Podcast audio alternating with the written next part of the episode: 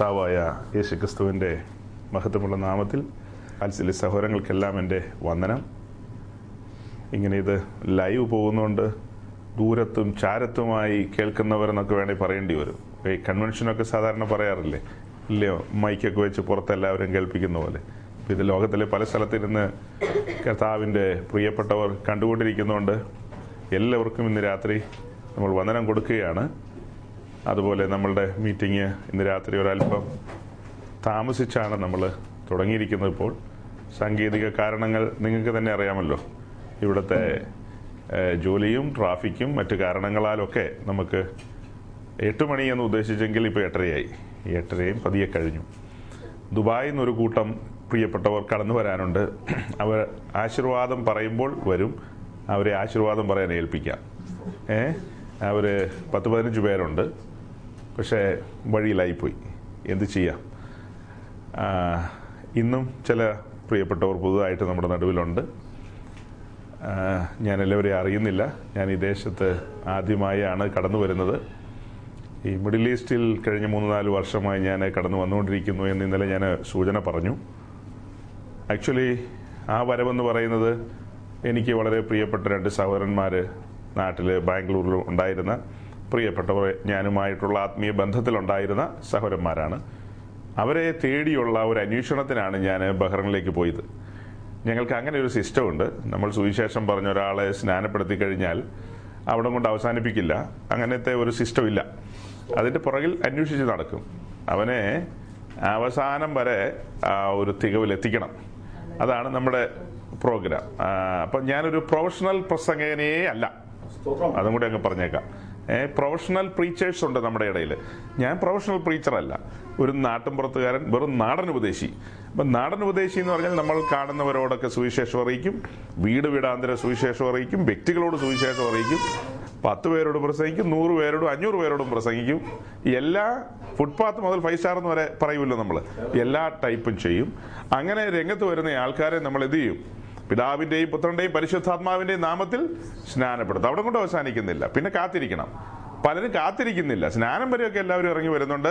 അത് കഴിഞ്ഞ് കാത്തിരിക്കാൻ പലർക്കും പല പല ബിസിനസ്സുകളിൽ ഏർപ്പെട്ടു പോവുകയാണ്. എന്നാൽ അതൊക്കെ വിട്ടുകളഞ്ഞിട്ട് കാത്തിരുന്ന് അടുത്തത് ആത്മസ്നാനം പ്രാപിക്കണം. അങ്ങനെ ആത്മസ്നാനം പ്രാപിച്ച് അവിടെ കൊണ്ട് തീരുന്നില്ല. ഇപ്പൊ ഈ പറഞ്ഞതെല്ലാം ക്രിസ്തീയ ജീവിതത്തിന്റെ അടിസ്ഥാനം മാത്രമാണ്. ഒരു സ്റ്റെപ്പ് പോലും ആയിട്ടില്ല. ഇനിയാണ് സ്റ്റെപ്പുകൾ വെക്കേണ്ടത്.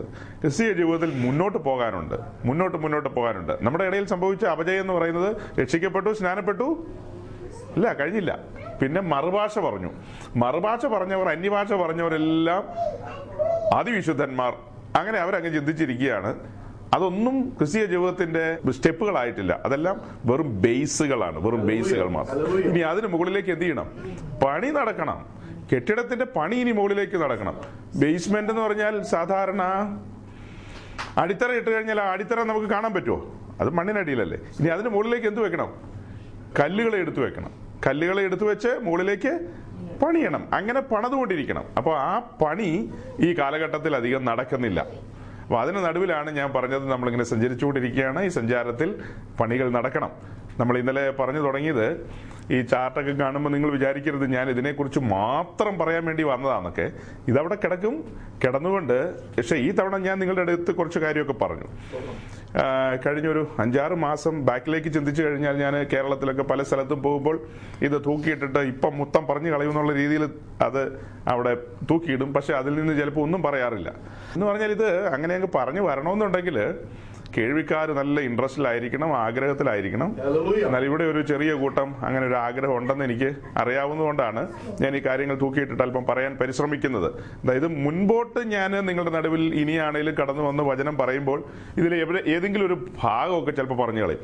അപ്പൊ അങ്ങനെ പെട്ടെന്നൊരു ഭാഗം പറഞ്ഞു കഴിഞ്ഞാൽ മനസ്സിലാകാതെ പോകും. അതുകൊണ്ടാണ് ഒരു അടിസ്ഥാനം ഈ കാര്യത്തെക്കുറിച്ച് ഇന്നലെ ഒരു സൂചന തന്നത്. ഇന്നലെ നമ്മൾ അതിനുവേണ്ടി ഒരു വാക്യം വായിച്ചുകൊണ്ടല്ലേ തുടങ്ങിയത്. ഏതാ? എൺപത്തിനാലാം സങ്കീർത്തനം ഒന്നാം വാക്യം വായിച്ചുകൊണ്ട്. ഇന്നലെ വരാത്തവർക്ക് വേണ്ടി ഞാൻ അതൊക്കെ വായിച്ചിട്ട് ചില മുഖപുരകൾ ഇന്നലത്തേതൊന്ന് പറഞ്ഞുവിടാം വേഗം, എന്നാലേ നിങ്ങൾക്ക് മനസ്സിലാകത്തുള്ളൂ. വായിച്ചാട്ടെ. സൈന്യങ്ങളുടെ യഹോവേ, നിവാസം എത്ര മനോഹരം. അതെ, ഈ വാക്യം ഈ വാക്യം വായിച്ചുകൊണ്ടാണ് ഇന്നലെ നമ്മൾ തുടങ്ങിയത്. സൈന്യങ്ങളുടെ യഹോവേ, അതെ, നിന്റെ നിവാസം എത്ര മനോഹരമാണ്. വളരെ മനോഹരമാണ്. ഇത് പറയുന്നത് കോരഹപുത്രന്മാരാണ്. നമ്മൾ അത് ചിന്തിച്ചു, ഇത് ദാവീദ് എഴുതിയതാണെന്നാണ് ബെപ്പ്. അത് എന്താ അതിന് മ്യൂസിക് കൊടുത്തത്, സംഗീതം കൊടുത്തത് ആ കോരഹപുത്രന്മാരാണ്. കോരഹപുത്രന്മാര് ഇത് മനോഹരമാണെന്ന് പറഞ്ഞാൽ അത് നമുക്ക് ഇത്തിരി ബുദ്ധിമുട്ടാണ് അംഗീകരിക്കാൻ. കാരണം ഇത് മനോഹരമാണെന്ന് പറയണമെങ്കിൽ കോരഹപുത്രന്മാർ ഇത് വല്ലതും കയറി കാണണം. കോരഹപുത്രന്മാർക്ക് ഇതിന്റെ പരിസരത്ത് പോലും എടുക്കാൻ പറ്റത്തില്ല. കോരഹപുത്രന്മാരെ സംബന്ധിച്ച് ഈ കോമ്പൗണ്ടിലേക്ക് കടന്നു വരാനായിട്ടുള്ള അനുവാദമില്ല. കാരണം അവർ ലേവ്യരാണ്. ലേവ്യരാണെങ്കിൽ പോലും ലേവ്യർക്ക് നിൽക്കാവുന്ന ഒരു പ്രാകാരമുണ്ട് ഇതിന്റെ സൈഡിൽ. ആ സൈഡിൽ മാത്രമേ അവർക്ക് നിൽക്കാൻ പറ്റത്തുള്ളൂ. ഇത് വെളിയിൽ നിന്ന് നോക്കിക്കഴിഞ്ഞാൽ നമ്മൾ കണ്ടു കഴിഞ്ഞു, ഇത് തകശുതോൽ കൊണ്ടുള്ള ഒരു മൂടുവിരിയാൽ മൂടിയിട്ടിരിക്കുകയാണ്. കറുപ്പും ഗ്രേയും കളറിലുള്ള ഒരു മൂടുവിരിയാണ്. അത് മരുഭൂമിയിലൂടെ കൊണ്ടുപോകുമ്പോഴുള്ള സൂചനയൊക്കെ ഇന്നലെ പറഞ്ഞല്ലോ. വഴിയെ പിന്നെ അതിനെക്കുറിച്ച് അല്പം പറഞ്ഞു വരാം പിന്നാലെ, അത് ഇപ്പൊ തന്നെ അല്ലെങ്കിലും. അപ്പൊ ആ കണ്ട കാഴ്ച, നമ്മൾ കണ്ട കാഴ്ച ശേഷം രൂപഗുണമില്ല, കോമളത്വമില്ല, കണ്ടാൽ ആഗ്രഹിക്കത്തക്ക ഒന്നുമില്ല. അതിലേക്ക് നോക്കിയാൽ യാതൊന്നുമില്ല. ദൂരെ നിന്ന് നോക്കിക്കഴിഞ്ഞാൽ ഒരു മനോഹരത്വമില്ല ഇതിന്. എന്നാൽ അതിനകത്തേക്ക് കയറി വരണം. ഇതിനകത്തേക്ക് കയറി വന്നു കഴിഞ്ഞാലുണ്ടല്ലോ, ഇതൊരു തേജസിന്റെ കൂടാരമാണ്. ഇതിന്റെ യാഗം പ്രഭാപൂരമാണ്. നൂറ് കിലോമീറ്റർ അപ്പുറം നിൽക്കുന്നവന് പറയാൻ പറ്റുമോ അവൻ അകലെ നിന്ന് എന്ത് പറയും? അത് നമ്മൾ പറഞ്ഞത് ചുമ്മാ കൈയടിക്കാൻ പോകുന്നവന്മാര്. ഇവ വല്ല ബോധമല്ല ഉള്ളവരാണോ? ഇവർക്ക് വല്ലോ എങ്ങനെയൊക്കെയുള്ള ഒത്തിരി കമന്റ്സ് പറയുന്നത് കേട്ടിട്ടില്ലേ? അതെന്നെ കൂട്ടരാന്നൊക്കെ പറയുന്നത് കേട്ടിട്ടില്ലേ? അത് തന്നെയാ പറഞ്ഞത്. അകലെ നിന്ന് നോക്കിയവർ പറഞ്ഞത് തച്ചന്റെ മോനാണ്, മറിയയുടെ മോനാണ്, അങ്ങനെയല്ലേ പറഞ്ഞത്? ഇതല്ല, മനസ്സിലായില്ലേ? ആ ആളുകൾ അകലെ നിന്ന് നോക്കിയപ്പോ അങ്ങനെയാ പറഞ്ഞത്. പക്ഷെ അവന്റെ അപ്പസ്തലന്മാർ എന്താ പറഞ്ഞത്? അവനിൽ പാപമില്ല, അവൻ പാപം ചെയ്തിട്ടില്ല, അതുപോലെ നീ ജീവനുള്ള ദൈവത്തിന്റെ പുത്രനായ ക്രിസ്തു അത്രേ. അങ്ങനെ എന്തെന്തെല്ലാം കാര്യങ്ങൾ അവർക്ക് വെളിപ്പെട്ട് കിട്ടിയത്. അത് വെളിപ്പാടാണ്. അങ്ങനെ കർത്താവ് തന്റെ ശിഷ്യന്മാരോട് ചോദിക്കുകയാണ്, എല്ലാവരും ചുറ്റുപാടുമുള്ളവർ എന്നെ കുറിച്ച് എന്താ പറയുന്നത്? ഇപ്പോൾ ഓരോരുത്തരുടെ അഭിപ്രായങ്ങൾ പറഞ്ഞു. യോഹന്നാൻ സ്നാപകനാന്നാ തോന്നുന്നത്, ഭയങ്കര ഉഗ്രസ്വരമാണ്. വേറെ ചിലർ പറഞ്ഞു ഏലിയാവാണ്, ഏലിയാവിന്റെ വരവുണ്ടല്ലോ, അതിധൈര്യത്തോടുള്ള വരവ്. പിന്നെ ചിലര് പറഞ്ഞു ഇരമ്യാവാണ്, കരയുന്നത് കണ്ടിട്ട്. യെരുശലേമിനെ നോക്കി കരയല്ലേ, യെരുശലേമിനെ നോക്കി കരയുന്നത് കണ്ടിട്ട് കരയുന്ന പ്രവാചകനായി ഇരമ്യാവ് വീണ്ടും വന്നു എന്ന് ഓർത്തുപോയി. എന്നാൽ ശിഷ്യന്മാരോട് ചോദിച്ചു, നിങ്ങൾ എന്നെ കുറിച്ച് എന്താ പറയുന്നത്? നിങ്ങളുടെ അഭിപ്രായം എന്താ? നിങ്ങൾ എന്താ ധരിച്ചിരിക്കുന്നത്? ഉടനെ ചാടിക്കേറി പത്രോസ് എന്ത് പറഞ്ഞു? ആ പുള്ളി എല്ലാത്തിലും ചാടിക്കേറി പറയും. ചാടിക്കേറി പറയുന്നത് എനിക്ക് വെളിപ്പാടുള്ളതുകൊണ്ടാ. വെളിപ്പാടില്ലെങ്കിൽ പിന്നെ മിണ്ടാതിരിക്കും. വെളിപ്പാടുള്ളതുകൊണ്ട് താൻ പറഞ്ഞു, നീ ജീവനുള്ള ദൈവത്തിന്റെ ആ വന്നിനായവന്റെ പുത്രനായ ക്രിസ്തു തന്നെയാണ്. നീ നീ തന്നെയാണ് എന്ന് പറഞ്ഞ നീ തന്നെയാണ് അതെ, നീ തന്നെയാണ് മെശിക. ക്രിസ്തു എന്ന് പറഞ്ഞാൽ അത് ഗ്രീക്ക് വാക്ക്, അതിന്റെ എബ്രായ വാക്കാണ് മെശിക, മശയ. നീ തന്നെയാണ് മെശിയ എന്ന് പറഞ്ഞാൽ നീയാണ് അഭിഷിക്തൻ, അയക്കപ്പെട്ട അഭിഷിക്തൻ നീ തന്നെ, ഞങ്ങൾ കാത്തിരിക്കുന്ന അഭിഷിക്തൻ നീ തന്നെ, ഞങ്ങളുടെ വീണ്ടെടുപ്പുകാരൻ നീ തന്നെയാണ് എന്നുള്ള ബോധ്യമാ. അത് കഴിഞ്ഞപ്പോൾ കർത്താവ് പത്രോസിനോട് പറയാണ്, ഇത് ആരാ നിനക്ക് വെളിപ്പെടുത്തി തന്നത്? സ്വന്തക്കാര് ബന്ധുക്കളാണോ? പക്ഷെ നമ്മുടെ ആളുകളെല്ലാം പറയുന്നത് ഞങ്ങളുടെ അപ്പനപ്പൂപ്പന്മാരായിട്ട്, ഞങ്ങളുടെ കോർണന്മാരായിട്ട്, ഞങ്ങളുടെ പിതാക്കന്മാരായിട്ട്, അന്ത്യോക്കിയാണ് സിന്ദാബ, ഇങ്ങനെയൊക്കെ ഉണ്ടല്ലോ, ആ അന്ത്യോക്കിയൻ സിംഹാസനമാണ് എന്നൊക്കെ പറഞ്ഞ് ഇങ്ങനെ ആളുകൾ കിടന്ന് ബഹളം വെക്കുന്നുണ്ട്. അങ്ങനെ ബഹളം വെച്ചിട്ട് കാര്യമുണ്ടോ? അപ്പനോ അപ്പന്റെ അപ്പനോ അപ്പന്റെ അപ്പനോ അപ്പനപ്പൂപ്പന്മാർക്കോ ഒന്നും ഇത് വെളിപ്പെട്ടിട്ടില്ലെങ്കിൽ നമ്മൾ അവര് പോയ വഴിയിലൂടെ പോയാൽ മതിയോ? പത്രോസിന്റെ അപ്പൻ, പത്രോസിന് ഒരു അപ്പൻ കാണുമോ? ന്യായമായിട്ടും കാണും. അപ്പനും കാണും, അമ്മയും കാണും, സഹോദരങ്ങളും കാണും, സ്വന്തക്കാരും കാണും, അപ്പന്റെ അനിയനും അപ്പന്റെ ചേട്ടനും ഒക്കെ കാണുമായിരിക്കും അല്ലേ, അയൽവാസികളും കാണും. ഇവർക്ക് ആർക്കും ഇത് വെളിപ്പെട്ടോ? യോ പത്രോസ് പറയാണ്, എന്റെ അപ്പന് വെളിപ്പെട്ടിട്ടില്ല. നീ ജീവനുള്ള ദൈവത്തിന്റെ പുത്രനായ ക്രിസ്തു എന്ന് എന്റെ അപ്പന് വെളിപ്പെട്ടിട്ടില്ല, അതുകൊണ്ട് ഈ വെളിപ്പാട് ഞാൻ തള്ളിക്കളയുന്നു എന്ന് പറഞ്ഞോ? അപ്പന് വെളിപ്പെട്ട അപ്പന് കൊള്ളാം, അപ്പന് വെളിപ്പെട്ട അപ്പന് കൊള്ളാം. എനിക്ക് വെളിപ്പെട്ടതുകൊണ്ട് എന്റെ കാര്യം രക്ഷപ്പെട്ടു. അതിന്റെ ഒരു ആശയം പറഞ്ഞതേ ഉള്ളൂ. അപ്പൊ ഈ അപ്പനപ്പന്മാരുടെ കേസിൽ എന്ത് ചെയ്യരുത്? അത്ര അങ്ങ് മുറുകെ പിടിക്കരുത്. മുറുകെ പിടിച്ചു കഴിഞ്ഞാൽ നഷ്ടം നിനക്ക് തന്നെ അല്ലേ? ആ വെളിപ്പാടിനനുസരിച്ച് ഇറങ്ങി വന്ന പത്രോസിനെ ചരിത്രത്തിന്റെ ഭാഗമാക്കി നിർത്തിയില്ലേ? അപ്പൊ അന്ന് പത്രോസ് അമാന്തിച്ചിരുന്നെങ്കിലും ആ വെളിപ്പാടിൽ, ലഭിക്കപ്പെട്ട വെളിപ്പാടിൽ അമാന്തിച്ച് എന്ന് പറഞ്ഞാൽ അതിന് അതിന് ഉത്സാഹം കാണിക്കാതെ പിന്നോട്ട് പോയിരുന്നെങ്കിലോ? അപ്പൊ പത്രോസ് എടുത്തു വെച്ച സ്റ്റെപ്പ് കണ്ടിട്ടാ പറഞ്ഞത്, പറ യോനാ ശീമോനെ, ജഡരക്തങ്ങളല്ല നിനക്ക് വെളിപ്പെടുത്തിയത്, സ്വർഗസ്നായ എന്റെ പിതാവ് അത്രേ. അപ്പൊ പിതാവ് വെളിപ്പെടുത്തണം. ആരെ? പുത്രനെ പിതാവ് വെളിപ്പെടുത്തണം. പിതാവ് വെളിപ്പെടുത്താതെ വല്ല കാര്യമുണ്ടോ? അതുകൊണ്ടാണ് ഇന്ന് ഈ അപജയങ്ങളെല്ലാം കാരണം. പിതാവ് വെളിപ്പെടുത്തണം. പിതാവ് വെളിപ്പെടുത്തണമെങ്കിൽ അങ്ങനെ ആഗ്രഹമുള്ള ആളുകൾക്ക്, പത്രോസിന് ആ ആഗ്രഹം കാണുമായിരിക്കും, അല്ലെങ്കിൽ അവനൊരു സത്യാന്വേഷി ആയിരിക്കും, അല്ലെങ്കിൽ അവൻ്റെ മുന്നോട്ടുള്ള യാത്ര കർത്താവ് അല്ലെങ്കിൽ ഇവനായ ദൈവം കണ്ടിട്ടുണ്ടാകാം. അവന് വെളിപ്പെടുത്തി കൊടുത്താൽ അവനത് മുറുകെ പിടിക്കും എന്ന് അറിയാവുന്നതുകൊണ്ടായിരിക്കും അവർ വെളിപ്പെടുത്തി കൊടുത്തത്. ഇടയ്ക്ക് ഒരു പാളിച്ച വന്നെന്നൊക്കെ നിങ്ങൾക്ക് തോന്നിക്കാണും. പത്രോസിനൊരു പാളിച്ച വന്നു, അതവിടെ കിടക്കട്ടെ. പക്ഷെ അത് കഴിഞ്ഞ് പത്രോസ് പിന്നെ നിന്ന നിപ്പം എങ്ങനെയാ, അവന്റെ ഒടുക്കം എങ്ങനെയാ, പത്രോസിന്റെ ഒടുക്കം പത്രോസിന്റെ ഒടുക്കം എന്ന് പറഞ്ഞാൽ അവസാനിക്കുന്ന സമയം. അവസാനിക്കുന്ന സമയത്ത് തനിക്ക് ഏതെല്ലാം ബാങ്കില് അക്കൗണ്ട് ഉണ്ടായിരുന്നെന്ന് അറിയാവോ? എച്ച് എസ് ബി സിയിലുണ്ടായിരുന്നു, സ്റ്റാൻഡേർഡ് ചാർട്ടേഡിലുണ്ടായിരുന്നു, ആക്സിസ് ബാങ്കിലുണ്ടായിരുന്നു, പിന്നെ ഒമാൻ ബാങ്കിലുണ്ടായിരുന്നോ? അവിടെയൊക്കെ ഉണ്ടായിരുന്നോ? പിന്നെ എങ്ങനെയാ കിടന്നത്? അവസാനം തലകീഴായ കിടന്നത്. വെളിപ്പാടുള്ളവനെ അവസാനം എന്ത് ചെയ്യും? ഇങ്ങനെ കിടത്തു. വെളിപ്പാട് കിട്ടിയാൽ പിന്നെ ഒടുക്കം എങ്ങനെയാ? ഇങ്ങനെയല്ലേ? നീ ജീവനുള്ള ദൈവത്തിന്റെ പുത്രനായ ക്രിസ്തു എന്ന വെളിപ്പാട് കിട്ടിയത് പരമാർത്ഥാനെ ഒടുക്കം എന്താകും? അതാ ഞാൻ കഴിഞ്ഞ ദിവസം പറഞ്ഞത്. ഞാൻ ഇവിടെ വന്നപ്പോ സൗരന്മാര് ഇങ്ങനെ എന്താണിത് ബെഥാന്യ മിനിസ്ട്രീസ് എന്നൊക്കെ പറഞ്ഞു കഴിഞ്ഞപ്പോ ഞാൻ ഞെട്ടിപ്പോയി. ബെഥാന്യ കഴിഞ്ഞ പിന്നെ യെരുശലേമാ അല്ലേ?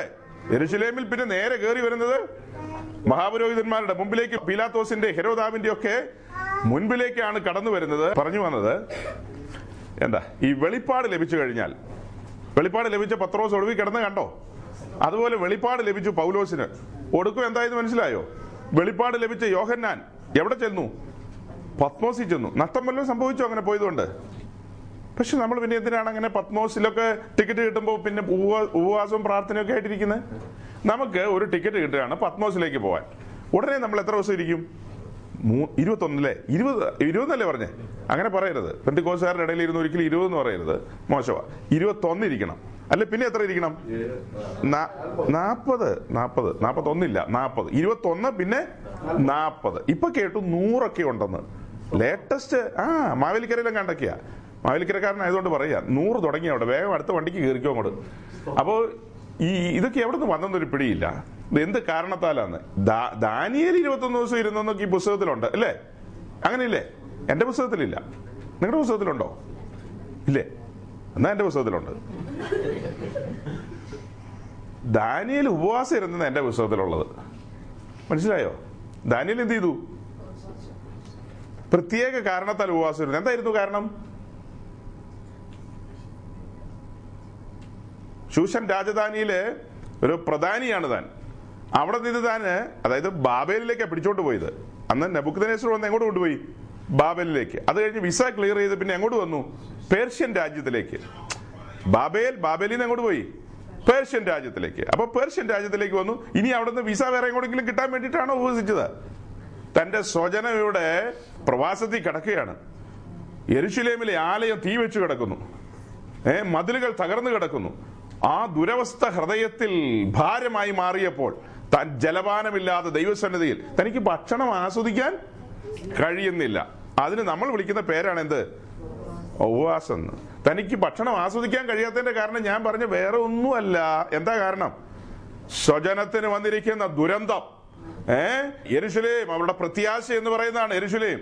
യെരുശലേമിലെ ആലയം തകർന്നു കിടക്കുന്നു. യാഗപീഠം ഇല്ലവിടെ. ആലയത്തിന് മുൻപിൽ എന്തു വേണം അവർക്ക്?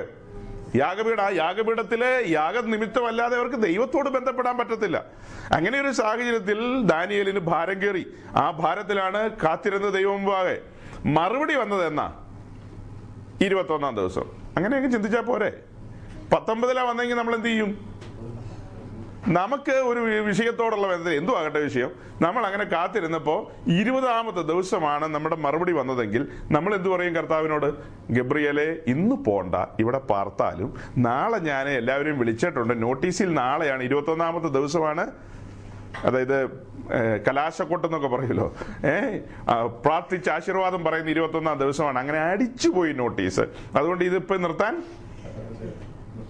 അതാ ഇപ്പൊ സംഭവിച്ചുകൊണ്ടിരിക്കുന്നത്. നമുക്ക് ഊഹിക്കണമെങ്കിൽ ഊഹിക്കുക, ഡിക്ലെയർ ചെയ്യുക, ഞങ്ങൾ സഭയായിട്ട് ഉപവാസത്തിലാണ്. സൗകര്യമുള്ള ഉദ്ദേശിമാരെല്ലാം കടന്നു വരിക, വചനം പ്രസംഗിക്കുകയോ പ്രാർത്ഥിക്കുകയോ ആരാധിക്കുകയോ ഒക്കെ ചെയ്യുക. ഏഹ് പിന്നെ എന്നാൽ നമ്മുടെ സമ്പ്രദായം ഒന്നുമല്ല, അത് പോട്ടെ. അങ്ങോട്ട് പോയി കഴിഞ്ഞാൽ വേറെ വഴിക്ക് പോകും. അപ്പൊ ആ സമ്പ്രദായങ്ങളെല്ലാം തലതിരിഞ്ഞ് പോയിരിക്കുന്നു. വേറെ എന്തൊക്കെയോ കാര്യങ്ങൾക്ക് വേണ്ടിയുള്ള, കാര്യസാധ്യത്തിന് വേണ്ടിയുള്ള ഇരിപ്പ. പക്ഷെ ദാനിയേൽ എന്തിനു വേണ്ടിയല്ല ഇരിക്കുന്നത്? ദാനിയേൽ അങ്ങനെയുള്ള കാര്യത്തിന് വേണ്ടിയാണോ ഇരിക്കുന്നത്? ഒരിക്കലും അല്ല. അപ്പൊ പറഞ്ഞു വരുന്നത്, ഇങ്ങനെ വെളിപ്പാടുകൾ ലഭിച്ചു കഴിഞ്ഞാൽ, വെളിപ്പാട് ലഭിച്ച ആളുകളുടെ ജീവിതത്തിൽ എന്ത് സംഭവിക്കാം? ഇങ്ങനെയുള്ള കാര്യങ്ങളൊക്കെ സംഭവിക്കാം.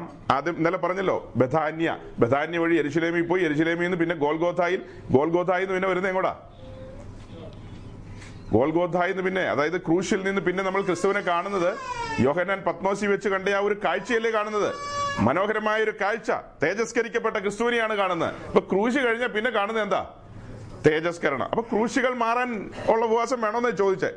പത്മോസിലേക്ക് പോയപ്പോൾ യോഹന്നാന് നഷ്ടം ഉണ്ടായെന്ന് ചോദിച്ചിട്ട് ഞാൻ അങ്ങ് ചൂച്ചൻ രാജധാനിയിലൊക്കെ പോയത്. പത്മോസിലേക്ക് പോയപ്പോ നാല് സൈഡും അടയ്ക്കപ്പെട്ടു, സത്യം. പക്ഷേ മുകളിലല്ലോ അടച്ചോല്ലൊരു സ്വർഗം തുറന്നു. വെളിപ്പാടുകളാ പിന്നെ കണ്ടത്. കണ്ട കാഴ്ചകളെല്ലാം മേലാൽ സംഭവിക്കാനുള്ളതല്ലേ? ആ കാഴ്ചയുടെ മുമ്പിൽ തരിച്ചിരുന്നു പോയി യോഹന്നാൻ. യോഹന്നാൻ ഓർത്ത് സ്തോത്രം ചെയ്ത് കാണും, എന്നെ എന്നെ ഒരു പത്ത് ദിവസം മുമ്പ് പത്മോസിൽ അയക്കാത്തതെന്ന് ഓർത്ത് കാണും അല്ലേ? ദൈവഹിതപ്രകാരമുള്ള കഷ്ടങ്ങളെല്ലാം സങ്കീർത്തനക്കാരൻ പറയുന്നത്, ഞാൻ കഷ്ടത്തിലായത് എനിക്ക് ഏറെ, അതെന്താ നിന്റെ ചട്ടങ്ങളൊക്കെ പഠിക്കാൻ പറ്റിയെന്നല്ലേ പറഞ്ഞത്? അതുപോലെ നമ്മൾ യോഹന്നാന്റെ അടുത്തൊരു ഇന്റർവ്യൂവിന് ചെല്ലുകയാണ്. യോഹന്നാൻ, താങ്കൾ പത്മോസിലേക്ക് പോയ നിമിത്തം എന്താ സങ്കടമുണ്ടോ, വിഷമമുണ്ടോ? ഞങ്ങള് പത്മോസിൽ കിടക്കുന്ന കാര്യം ഗുഡ് ന്യൂസിലും പിന്നെ വേറെ കുറെ പുസ്തകങ്ങളുണ്ടല്ലോ മാസിക, അതിലൊക്കെ പരസ്യം ചെയ്ത് വാട്സപ്പിലും ഇട്ടാം, താങ്കൾ പത്മോസിൽ കിടക്കുന്നു, സഭ മുട്ടിപ്പായി ഉണർന്ന് പ്രാർത്ഥിക്കണം എന്ന് പറഞ്ഞാൽ യോഹന്നാൻ എന്ത് പറയും? യോഹന്നാൻ ചോദിക്കും നമ്മളോട്, നീ സൂചിച്ചിട്ടൊന്നും വായിച്ചിട്ടില്ലെന്ന് ചോദിക്കും.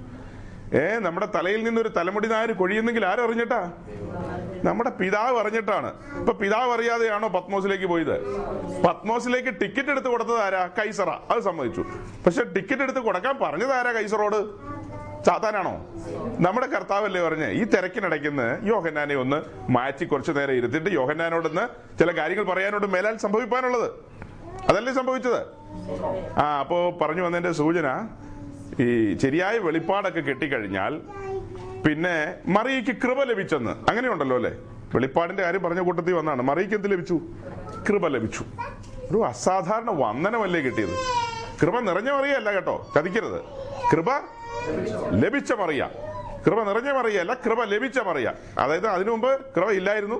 രക്ഷാ അതായത് മറിയയുടെ മേൽ ഒരു വിശേഷപ്പെട്ട കൃപ ഉദിച്ചു. ആ കൃപ ഉദിച്ചപ്പോൾ മറിയയ്ക്ക് പിന്നെ അവരുടെ സൊസൈറ്റി, അവരുടെ ചുറ്റുപാടുമുള്ള ആളുകളിൽ നിന്ന് കാണുമ്പോൾ കിട്ടുന്ന വന്ദനം എന്തായിരിക്കും? എലിസബത്തിന്റെ വന്ദനം നോക്കണ്ട, അതൊരു സ്പെഷ്യൽ വന്ദനം അവിടെ കിടക്കട്ടെ. അയൽവാസികൾ, ചുറ്റുപാടുമുള്ള ആൾക്കാരൊക്കെ എങ്ങനെയായിരിക്കും പറയുന്നത് കാണുമ്പോ? പ്രൈസ് ലോർഡ് മറിയേ, കൊള്ളാം, കോളടിച്ചു പോയി, മിടുമിടുക്കി, ഇങ്ങനെ വേണം, അങ്ങനെയായിരിക്കോ? അവര് കണ്ടപ്പോ എന്തായിരിക്കും പറയുന്നത്? വല്ലാത്ത വർത്തമാനം പറഞ്ഞു കാണും അല്ലേ? എന്താ കാരണം? കൃപ ലഭിച്ചു. അപ്പോ മറിയയ്ക്ക് കൃപ ലഭിച്ചപ്പോൾ തന്റെ ഗർഭപാത്രത്തിലേക്ക് വന്നത് മാനവലോകത്തിന്റെ രക്ഷകൻ, ആ രക്ഷകൻ ഗർഭപാത്രത്തിലേക്ക് വന്നു എന്ന കാരണത്താലല്ലേ ലോകം പഴിച്ചത് അല്ലെങ്കിൽ ദുഷിച്ചത്? ആ രക്ഷകൻ നമ്മുടെ ഹൃദയത്തിലേക്ക് വന്നാലോ? നമുക്ക് രക്ഷാകരമായ കൃപ നമ്മുടെ മേൽ ഉദിച്ചു, ആ രക്ഷകൻ നമ്മുടെ ഹൃദയത്തിലേക്ക് വരുന്നു. അങ്ങനെയെങ്കിൽ മറിയയ്ക്ക് സംഭവിച്ചത് നമുക്ക് സംഭവിക്കില്ലേ? അപ്പം ഇതൊക്കെ ധൈര്യമായിട്ട് മുന്നോട്ട് പോകണമെങ്കിൽ നല്ലൊരു അടിത്തറയിൽ നമുക്ക് മുൻപോട്ട് പോകണം. അതിനൊക്കെയാണ് ചില സൂചനകൾ ഇതിലൂടെ പറഞ്ഞത്. സൈന്യങ്ങളുടെ യഹോവേ തിരുനിവാസം എത്ര മനോഹരം! ഇത് ഇങ്ങനെ മനോഹരമാകാനുള്ള കാരണങ്ങൾ നമ്മൾ പരിശോധിച്ചു.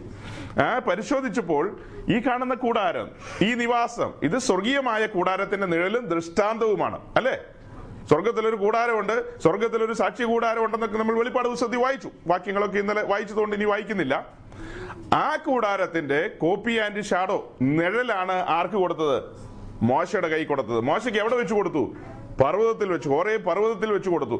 പർവ്വതത്തിൽ വെച്ച് ആ വാക്യം വായിക്കാതെ വിടാൻ പറ്റില്ല. അത് നമ്മൾ എല്ലാ ദിവസവും വായിക്കും. ഏത്? പുറപ്പാട് ഇരുപത്തിയഞ്ചിന്റെ എട്ടും ഒമ്പതും. അവർ എനിക്ക് ഒരു വിശുദ്ധ മന്ദിരം ഉണ്ടാക്കണം, തിരുനിവാസവും അതിന്റെ ഉപകരണങ്ങളും ഞാൻ കാണിക്കുന്ന മാതൃകപ്രകാരം ഒക്കെയും തന്നെ ഉണ്ടാക്കണം. മോശയോട് പറയാണ് പർവ്വതത്തിൽ വെച്ച് വലിയവനായ ദൈവം. അതിനു മുൻപ് നമ്മൾ കണ്ടു ഇന്നലെ, അതിനു മുമ്പ് നമ്മൾ കണ്ടത് എന്താ? സീനായി പർവ്വതത്തിൽ വലിയവനായ ദൈവം തന്റെ മഹത്വത്തിൽ ഇറങ്ങി വന്ന ഒരു വരവ് അതിന്റെ പിറകിൽ ഒന്ന് രണ്ട് അധ്യായം ബാക്കിലുണ്ട് അല്ലേ? സീനായി പർവ്വതം നിന്ന് എന്ത് ചെയ്തു? മുട്ടാടുകളെ പോലെ വിറച്ചു. പർവ്വതം നിന്ന് കൂലിങ്ങി. അങ്ങനത്തെ വല്ലാത്തൊരു കാഴ്ച ഇസ്രായേൽ കാണുകയാണ്. നടുങ്ങിപ്പോയി ജനം. ആ ജനം എന്ത് ചെയ്തു? തുടങ്ങിപ്പോയി. അത്ര ഭയങ്കര കാഴ്ച. ആ കാഴ്ചയെല്ലാം കഴിഞ്ഞിട്ടാണ് മോശയോട് പറയുന്നത്. ഇത് മുൻപോട്ട് കയറി വന്നു, ഇരുപത്തഞ്ചാം അധ്യായത്തിലേക്ക് വന്നു. ഇരുപത്തഞ്ചാം അധ്യായത്തിൽ വന്നപ്പോഴാണ് പറയുന്നത്, കാഴ്ച കണ്ടല്ലോ, അവിടെ ഇറങ്ങി വന്നത് കണ്ടല്ലോ, ആ ഞാൻ നിങ്ങളുടെ നടുവിൽ സ്ഥിരമായി വസിക്കാൻ പോകുന്നു. അങ്ങനെ ഒരു പറച്ചിൽ പറഞ്ഞു കഴിഞ്ഞപ്പോ എല്ലാവരും കേട്ട് കഴിഞ്ഞാൽ നടുക്കി പോകും. ഈ അല്പനേരത്തേക്ക് ഇറങ്ങി വന്ന വരവ് നമ്മളെ നടുക്കി കളഞ്ഞതാണെങ്കിൽ സ്ഥിരമായി നമ്മുടെ നടുവിൽ നിന്നാൽ എങ്ങനെ ഇരിക്കും? സ്ഥിരമായി നടുവിൽ നിൽക്കേണ്ടതിന്റെ കാരണവും പറയുന്നുണ്ട്. അത് ഇരുപതാം അധ്യായത്തിന്റെ പതിനെട്ടും പത്തൊമ്പതും വാക്യം വായിച്ചു കഴിഞ്ഞിട്ട് നമുക്ക് ഇരുപതാം വാക്യം വായിക്കാം. ഇരുപതാം അധ്യായം, പുറപ്പാട് ദിവസം ഇരുപതാം അധ്യായം, Exodus twenty verse eighteen ninety.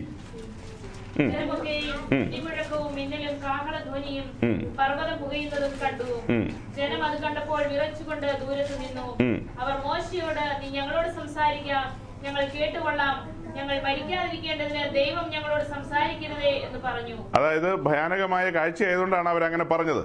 അപ്പൊ മോശ പറഞ്ഞ മറുപടി, മോശ ജനത്തോട് ഭയപ്പെടേണ്ട, നിങ്ങളെ പരീക്ഷിക്കേണ്ടതിനും നിങ്ങൾ പാപം ചെയ്യാതിരിക്കാൻ അവങ്കലുള്ള ഭയം നിങ്ങൾക്ക് ഉണ്ടായിരിക്കേണ്ടതിനും അത്രേ ദൈവം വന്നിരിക്കുന്നത് എന്ന് പറഞ്ഞു. അതായത് വലുവനായ ദൈവം നിങ്ങളുടെ നടുവിലേക്ക് സ്ഥിരമായി വരികയാണ്. ഇനി ആ വരുന്നതിന്റെ പിന്നിൽ രണ്ട് കാര്യം വായിച്ചു. ഒന്ന്, നിങ്ങളെ പരിശോധിക്കും, ടെസ്റ്റ് ചെയ്യും.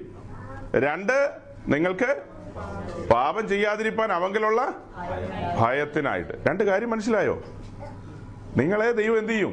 പരിശോധിക്കും. ഞാനിത് ആദ്യമായിട്ട് സഹോദരങ്ങളെ മിഡിൽ ഈസ്റ്റിൽ വന്ന് കുറെ സഹോദരന്മാരുടെ നടുവിൽ ഈ കാര്യങ്ങളെല്ലാം, ഈ കാര്യമല്ല, അത് ഇസ്രായേലിനും ഇസ്രയേമിൽ നിന്നും വിടുവിച്ച് ചെങ്കടൽ കടത്തി മരുഭൂമിയിലൂടെ കൊണ്ടുപോകുന്ന ആ യാത്ര ഇങ്ങനെ വർണ്ണിച്ച് കേൾപ്പിച്ചു. അത് അതിനൊരു ഓർഡറുണ്ട്. ആ ഓർഡറിൽ ഇങ്ങനെ വർണ്ണിച്ച് കേൾപ്പിച്ചപ്പോൾ അവരിങ്ങനെ താടകയായി കൊടുത്തിരുന്നു. അതെന്താന്ന് ചോദിച്ചു കഴിഞ്ഞാൽ അവർ ആ ഭാഗം ഇതുവരെ ശ്രദ്ധിച്ചിട്ടില്ല, കേട്ടിട്ടില്ല.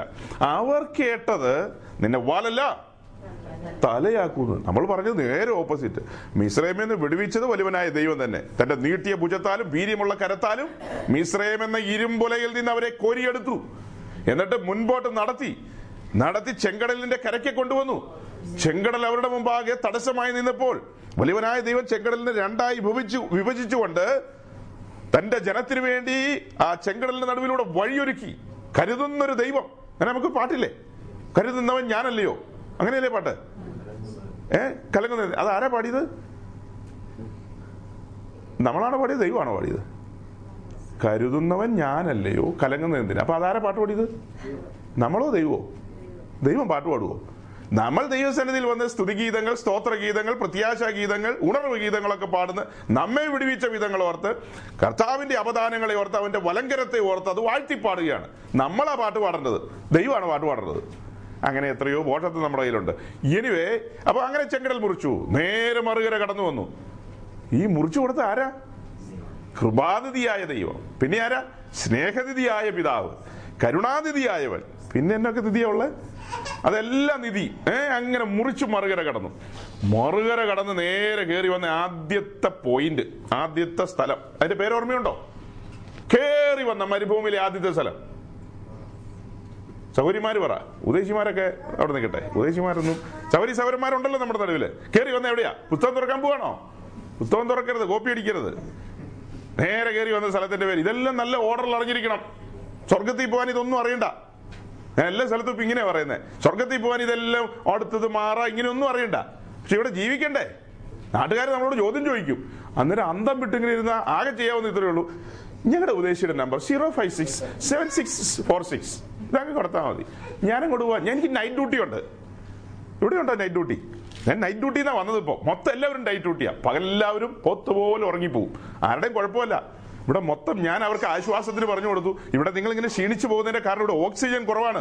മരങ്ങളില്ല, ഓക്സിജൻ ഇല്ല, അങ്ങനെ ഒത്തിരി കുറവുകളുണ്ട്. അതുകൊണ്ടാണ് നിങ്ങളിങ്ങനെ ക്ഷീണിച്ചു പോകുന്നത്. സാരമില്ല. സാരമുണ്ടോ? ഒരു ദിവസം സാരം ഉണ്ടാവും. അപ്പോൾ ഇതിന്റെ ഓർഡർ പറഞ്ഞില്ലേ? മിസ്രയീം വിട്ടു, ചെങ്കടൽ കടന്നു, പിന്നെ കയറി വരുന്ന ആദ്യത്തെ സ്ഥലം മാറാ. മാറയിൽ കയറി വന്നപ്പോഴുള്ള വാക്യമാണ് ആവർത്തനം എട്ടാം അധ്യായത്തിന്റെ രണ്ടു മൂന്നും. വായിക്കുന്നില്ല നമ്മൾ, നമ്മളിപ്പോൾ വായിക്കുന്നില്ല, നമുക്ക് സമയമില്ല. നമ്മൾ പോയി, മുന്നോട്ട് പോയി. അങ്ങനെ ആ വാക്യത്തിൽ എഴുതിയിരിക്കുന്നത്, ഞാൻ നിങ്ങളെ താഴ്ത്തി പരിശോധിക്കും. നിങ്ങളുടെ ഹൃദയത്തിലിരിക്കുന്നത് എന്തെന്ന് അറിയാൻ ഞാൻ നിങ്ങൾ എന്ത് ചെയ്യും? താഴ്ത്തി പരിശോധിക്കും. വാലെല്ലാം നിന്നെ എന്ത് ചെയ്യും? അങ്ങനെയാണോ പറഞ്ഞേ? വാലും തലയൊക്കെ അവിടെ നിൽക്കട്ടെ. ഞാൻ നിന്നെ എന്ത് ചെയ്യും? താഴ്ത്തും. താഴ്ത്തി പരിശോധിക്കുമ്പോൾ തരിനിറം വെളിപ്പെടും. ഇപ്പൊ നമ്മൾ പുറപ്പാട് ഇരുപതി വായിച്ചല്ലോ. അവൻ നിങ്ങളെ പരിശോധിക്കും, ഞാൻ നിങ്ങളെ പരിശോധിക്കും. ഞാൻ നിങ്ങളുടെ നടുവിൽ നിൽക്കുമ്പോൾ നിങ്ങൾക്ക് ഭയം ഉണ്ടാകണം. പാപം ചെയ്യാതിരിക്കാൻ ഒരു ഭയം ഉണ്ടാകണം. അപ്പൊ ദൈവ സാന്നിധ്യം വിശുദ്ധന്മാരുടെ നടുവിലുണ്ടെങ്കിൽ പാപം ചെയ്യാൻ പത്ത് വട്ടം ആലോചിക്കും, അല്ലേ? അപ്പൊ സാത്താന്റെ ടെക്നിക്ക് എന്നാ? സാത്താന്റെ ടെക്നിക്ക് എന്തായിരിക്കും? സാത്താൻ ചെയ്യുന്ന ഇത്രയേ ഉള്ളൂ, നമ്മൾ ആ വിശുദ്ധിയിൽ, ദൈവസാന്നിധ്യം നമ്മുടെ നടുവിൽ നിൽക്കാതിരിക്കാൻ നാം വിശുദ്ധിയിൽ നിന്ന് മാറിക്കഴിഞ്ഞാൽ ദൈവസാന്നിധ്യം പോകും. പിന്നെ ദൈവം നമ്മുടെ നടുവിൽ വസിക്കില്ല. നാം വിശുദ്ധിയിൽ നിന്ന് പോയി കഴിഞ്ഞാൽ, നമ്മുടെ പാളയം മലിനമായി കഴിഞ്ഞാൽ നമ്മുടെ പാളയം മലിനമായി കഴിഞ്ഞാൽ ദൈവത്തിന്റെ സാന്നിധ്യം നമ്മുടെ നടുവിൽ നിന്ന് പോവുകയാണ്. പിന്നെ അങ്ങനെയല്ലേ എന്റെ വശം. അങ്ങനെ ദൈവസാന്നിധ്യം പോയി കഴിഞ്ഞാൽ പിന്നെ അവന് പന്ത് കെട്ടണം പോലെ നമ്മളെ തട്ട. ഇതിനകത്ത് ചുരുക്കം ഇത്രയേ പറയാനുള്ളൂ. ക്രിസ്തീയ ജീവിതത്തിൽ എന്തുണ്ട്? പരിശോധനകളുണ്ട് പ്രിയരെ, പരിശോധനകളുണ്ട്. അത് ചിലപ്പോൾ താഴ്ത്തി പരിശോധിക്കും. ഇതെല്ലാം സാത്താനാണെന്ന് പറയല്ലേ ദൈവത്തെ ഓർത്ത്. അങ്ങനെയുള്ള ധാരണകളൊക്കെ മാറ്റ്. നാം മിസ്രയീം വിട്ട് ചെങ്കടൽ കടന്നു കഴിഞ്ഞാൽ ചെങ്കടൽ കടന്നു കഴിഞ്ഞാൽ പിന്നെ ഇസ്രായേലിന്റെ മേൽ ഫറവോയ്ക്ക് യാതൊരു അവകാശവും ഇല്ല. അത് പഠിക്കാൻ എന്നെ എത്ര ബുദ്ധിമുട്ട്. ഇത് ഗ്രഹിക്കാനായിട്ട് ആരാ നമ്മളെ തടയുന്നത്? നമ്മളെ വല്ലൊരു ക്ഷുദ്രം ചെയ്ത് മയക്കുന്നുണ്ടോ? പിന്നെ ഫറവോയ്ക്ക് നമ്മുടെ അടുത്ത് നമ്മുടെ മേലെന്തില്ല, ഒരു കാര്യമില്ല. പിന്നെ വഴിയിൽ വേറെ പുള്ളികളുണ്ട്, വഴിയിൽ വേറെ ആൾക്കാരുണ്ട്. അമലോക്യരുണ്ട്, മോവാബിരുണ്ട്, അവരവരൊക്കെ ഉണ്ട്. പിന്നെ അവിടെ യുദ്ധങ്ങളൊക്കെ ഉണ്ട്. മരുഭൂമിയിൽ സാമ്പിൾ യുദ്ധങ്ങളുണ്ട്. ചെങ്കടൽ കിടന്ന് മരുഭൂമി കയറിയിൽ അവിടെ എന്തുണ്ട്? അവിടെ എന്തുണ്ട്? സാമ്പിൾ യുദ്ധങ്ങൾ. യുദ്ധങ്ങളല്ല, സാമ്പിൾ യുദ്ധങ്ങൾ, ചുമ്മാ കൊച്ചു കൊച്ചു യുദ്ധങ്ങൾ. അത് കഴിഞ്ഞ് യോർദാൻ കിടക്കണം. യോർദാൻ കിടന്ന് വാഗ്ദത്ത ഭൂമിയിൽ പ്രോമിസ്ഡ് ലാൻഡിലേക്ക് വന്നാൽ അവിടെ എന്തുണ്ട്? ഗംഭീര യുദ്ധങ്ങൾ. അതായത് യുദ്ധം എന്ന് പറയുന്നത് പിന്നെയാണ്, കടന്നു ചെല്ലുമ്പോഴാണ്. പക്ഷെ നമ്മുടെ പ്രിയപ്പെട്ടവരാരും അങ്ങനത്തെ യുദ്ധമൊന്നും കാണാത്തതിന്റെ കാരണം ആരും മരുഭൂമി താണ്ടിയിട്ടുമില്ല, യോർദാൻ കടന്നിട്ടും ഇല്ലാത്തത് കൊണ്ട് സ്വത്രം. നമ്മുടെ ബഹുഭൂരിപക്ഷം എവിടെ കിടന്ന് കറങ്ങുക? ആ നമ്മുടെ കൺവെൻഷൻ മുഴുവനും, ഉപവാസ പ്രാർത്ഥന മുഴുവനും, ഉണർവ് യോഗം മുഴുവനും മരുഭൂമിയിലാണ്. ഒറ്റ ഒരുത്തിനും എന്ത് ചെയ്യുന്നില്ല, യോർദാൻ കടക്കുന്നില്ല. യോർദാൻ കടന്നവനെ കണ്ടാൽ അറിയാം, യോർദാൻ കടന്നു കഴിഞ്ഞാൽ പിന്നെ വാഗ്ദത്ത ഭൂമിയാണ്. പ്രസംഗം ഇതാ കേട്ടോ, ഇതിപ്പോ യോർദാനിലേക്ക് പോയി. അപ്പൊ യോർദാൻ കടന്നു കഴിഞ്ഞാൽ നേരെ മുൻപിൽ വരുന്നത്, യോർദാൻ കടന്നാൽ ആദ്യത്തെ പോയിന്റ് ഏതാണ്? ഫസ്റ്റ് സ്റ്റേഷൻ ഏതാണ്? കേട്ടിട്ടില്ല ഇതൊന്നും. ഇതെല്ലാം വേദപുസ്തകത്തിലുള്ളതാ കേട്ടോ. ഈ നേരെ കയറി വരുമ്പോൾ ഇസ്രായേലിന്റെ കാഴ്ച മറച്ചുകൊണ്ട്, വാഗ്ദത്ത ഭൂമിയിൽ അവർക്ക് വേണ്ടി പിതാവ് ഒരുക്കിയ സകല കാഴ്ചയും മറച്ചുകൊണ്ട് നിൽക്കുകയാണ് എന്ത്? യെരീഹോ. ആ യെരീഹോ ഇപ്പൊ എവിടെ വരണം? ഇനി യെരീഹോ കാൽക്കീഴിൽ വരണം. യെരീഹോയുടെ കാര്യം പറയുമ്പോൾ നമ്മൾ പറയുന്ന ഭാഷ ഇതാണ്. യെരീഹോ എവിടെ വരണം? കാൽക്കീഴിൽ വരണം. യെരീഹോ എന്ന വാക്കിന്റെ അർത്ഥം എന്താ? ശപഥാർപ്പിതം. അത് ശപഥാർപ്പിതമാണ്, ശപിക്കപ്പെട്ടതാണ്. ആ യെരീഹോയിൽ നിന്നൊരു മൊട്ടു സൂചി പോലും എന്ത് ചെയ്യരുത്, തൊട്ടുപോകരുത്. അങ്ങനെയല്ലേ? അപ്പോ യെരീഹോ ഈ ലോകത്തിന്റെ നിഴലാണ്. നമ്മെ സംബന്ധിച്ച് അവരുടെ യെരീഹോ എന്ന് പറയുന്നത് നമുക്ക് എന്താണ്? ഈ ലോകത്തിന്റെ നിഴലാണ്. അപ്പൊ യോർദാൻ കടന്നു വരുന്ന വിശുദ്ധന്മാർ അവരുടെ കാൽക്കീഴിൽ എന്ത് കിടക്കണം? ലോകം കിടക്കണം. അത് കാൽക്കീഴിൽ കിടന്നെങ്കിൽ മാത്രമേ വാഗ്ദത്ത ഭൂമിയിലെ പാലും തേനും ആസ്വദിക്കാൻ പറ്റത്തുള്ളൂ. വാഗ്ദത്ത ഭൂമിയിൽ നമുക്ക് വേണ്ടി വെച്ചിരിക്കുന്നത് ഭയങ്കരമായ കാര്യങ്ങളാണ്. അപ്പൊ ആ വാഗ്ദത്ത ഭൂമിയിലുള്ള കാര്യങ്ങൾ നാം പിടിച്ചടക്കണം. അത് പിടിച്ചടക്കി, അല്ലെങ്കിൽ അവിടുത്തെ ശത്രുക്കളെ കീഴടക്കി, കീഴടക്കിയ ദേശം നമ്മുടേതാക്കി മാറ്റി നാം അവിടെ കൃഷി ഇറക്കണം. നാം അവിടെ എന്ത് ചെയ്യണം? കൃഷി ഇറക്കണം. ആ കൃഷിയിൽ നിന്നുള്ള ഫലം പിന്നീട് പുറപ്പെടുവിക്കണം. അങ്ങനെ വാഗ്ദത്ത ഭൂമി വന്നതാണ്. കൃഷി ഇറക്കിയിട്ടുണ്ടെങ്കിൽ അതൊരു സമയം കഴിഞ്ഞ് മുന്നോട്ട് വരുമ്പോൾ ഫലം ഉണ്ടോ ഇല്ലയോ എന്നുള്ളത് ഉടമസ്ഥൻ പരിശോധിക്കും. പരിശോധിക്കാൻ ആരെ വിടും? പരിശോധിക്കാൻ ഈ ഇരിക്കുന്ന ഉദ്ദേശിമാരെ ആരെയായിരിക്കില്ല വിടുന്നത്. പരിശോധിക്കാൻ വിടുന്നത് അയൽവക്കത്തുള്ള മമ്മദിനെ ആയിരിക്കും, അല്ലെങ്കിൽ ചങ്കരനെ ആയിരിക്കും, അല്ലെങ്കിൽ അവറാച്ചനെ ആയിരിക്കും. അങ്ങനെ ആരെങ്കിലും ഒക്കെ വിടും പരിശോധിക്കാൻ, ഫലം ഉണ്ടോ എന്ന് അറിയണ്ടേ. അപ്പോൾ അങ്ങനെ വന്നിട്ട് അവർ വന്നിട്ട് എന്ത് ചെയ്യും? ഫലം ഉണ്ടോ ഇല്ലയോ എന്ന് എന്ത് ചെയ്യും? പരിശോധിക്കും. പരിശോധിക്കുമ്പോൾ കൃത്യമായി നമ്മൾ ഫലം പുറപ്പെടുവിക്കും, അല്ലേ? കൃത്യമായിട്ട് നമ്മൾ എന്ത് ചെയ്യും? എന്ത് ഫലം? ആ അപ്പൊ ആ ഫലങ്ങൾ, ആ ഫലത്തെ കുറിച്ച് എഴുതിയിരിക്കുന്നത് ഗലാത്യ ലേഖനം അഞ്ചിന്റെ ഇരുപത്തൊന്ന് ഇരുപത്തിരണ്ടിൽ ആ കാര്യങ്ങൾ കിടക്കുന്നത്. അപ്പോ അങ്ങനെ അവർ വന്ന് ഡീൽ ചെയ്യുമ്പോൾ, നമ്മളോട് ഡീൽ ചെയ്യുമ്പോൾ, ഇടപെടുമ്പോൾ, നമ്മൾ അതിൽ ആദ്യത്തെ കാര്യം തന്നെ സ്നേഹമാണ്. സ്നേഹം, ദയ, പരോപകാരം, ദീർഘക്ഷമ, ഇങ്ങനെ കിടക്കുകയാണ്. ഈ പറഞ്ഞ കാര്യങ്ങൾ എന്തെങ്കിലും പുറപ്പെടുവിക്കുവോ? ചാൻസ് ഉണ്ടോ? അതായത് അവർ ഡീൽ ചെയ്തെന്ന് പറഞ്ഞാൽ നേരെ വന്ന് പ്രൈസ് ലോഡല്ല പറയുന്നത്. നമ്മളുമായിട്ടുള്ള ബന്ധത്തിൽ അയൽവാസികളോ മറ്റുള്ളവരോ അല്ലെങ്കിൽ ഓഫീസിലായിക്കൊള്ളട്ടെ, നമുക്ക് തിരക്കേടില്ലാത്ത ഒരു ഒരു മുട്ടൻ പണി ഇങ്ങ് തന്നു കൂട്ടിക്കോ, അതൊരു മലയാളമാണ്. അങ്ങനെ തന്നു കഴിയുമ്പോൾ നമ്മൾ ഫലം പുറപ്പെടുവിക്കണമല്ലോ. നല്ല രീതിയിൽ പുറപ്പെടുവിക്കുമോ? അപ്പോൾ നമ്മൾ അടുത്തുള്ള കോടതിയിൽ, അടുത്തുള്ളത് ഒത്തില്ലെങ്കിൽ ഹൈക്കോടതി കൊണ്ടുപോയി കേസ് കൊടുക്കും. അപ്പോൾ നമ്മുടെ ഫലം വെളിപ്പെടും. വാഗ്ദത്ത ഭൂമിയിലാണോ, കൃഷി ഇറക്കിയവനാണോ, കൃഷിയൊക്കെ അനുഭവിക്കുന്നവനാണോ, നിശ്ചയമായും അവനിൽ നിന്ന് എന്ത് പുറപ്പെടും? ഓക്കെ, ആ ഭാഗം പറഞ്ഞ് ഞാൻ വിടുകയാണ്. ഞാനിത് പറഞ്ഞു വന്നപ്പോൾ ഒരു സൂചന പറഞ്ഞതാണ്. മിസ്രയീം വിട്ടാൽ പോരാ, ചെങ്കടൽ കടക്കണം. ചെങ്കടൽ കടത്തിയ ദൈവം, സ്നേഹനിധിയും കൃപാനിധിയും കരുണാനിധിയും ദയാനിധി എല്ലാ നിധിയുമായ ദൈവം കടന്നതേ പിന്നീട് അവരുടെ ജീവിതത്തിൽ എന്തനുവദിച്ചു? പരിശോധനകൾ അനുഭവിച്ചു അനുവദിച്ചു. അപ്പം നമ്മുടെ ക്രിസ്തീയ ജീവിതത്തിൽ രക്ഷിക്കപ്പെട്ട് സ്നാനപ്പെട്ട് വരുമ്പോൾ പിന്നെ എന്നും പാട്ടാണ് ധരിക്കരുത്. നമ്മുടെ ജീവിതത്തിൽ എന്തുണ്ടാകും? പരിശോധനകൾ ഉണ്ടാകും. ആ പരിശോധിക്കുമ്പോഴും നാം എവിടെയാണ്? കർത്താവിന്റെ കരത്തിലല്ലേ ഇരിക്കുന്നത്. അങ്ങനെ ഈ കാര്യങ്ങളൊക്കെ ഒരു അടിസ്ഥാനപരമായി നാം മനസ്സിലാക്കണം. അങ്ങനെ മനസ്സിലാക്കിക്കൊണ്ട് മുൻപോട്ട് പോകണം. നമ്മൾ പറഞ്ഞ വാക്യം ഇതാണ്, എൺപത്തിനാലാം സങ്കീർത്തനം ഒന്നാം വാക്യം, സൈന്യങ്ങളുടെ യഹോവേ തിരുനിവാസം എത്ര മനോഹരം. അങ്ങനെ പറഞ്ഞാണ് ഇന്നലെ തുടങ്ങിയത്. അപ്പൊ ഇത് കോരഹിന്റെ പുത്രന്മാർ പറഞ്ഞെന്നും ദാവീദ് എഴുതിയ സങ്കീർത്തനം കോരഹിന്റെ പുത്രന്മാർ ട്യൂൺ ചെയ്തെന്നൊക്കെ നമ്മൾ പറഞ്ഞു കളഞ്ഞു.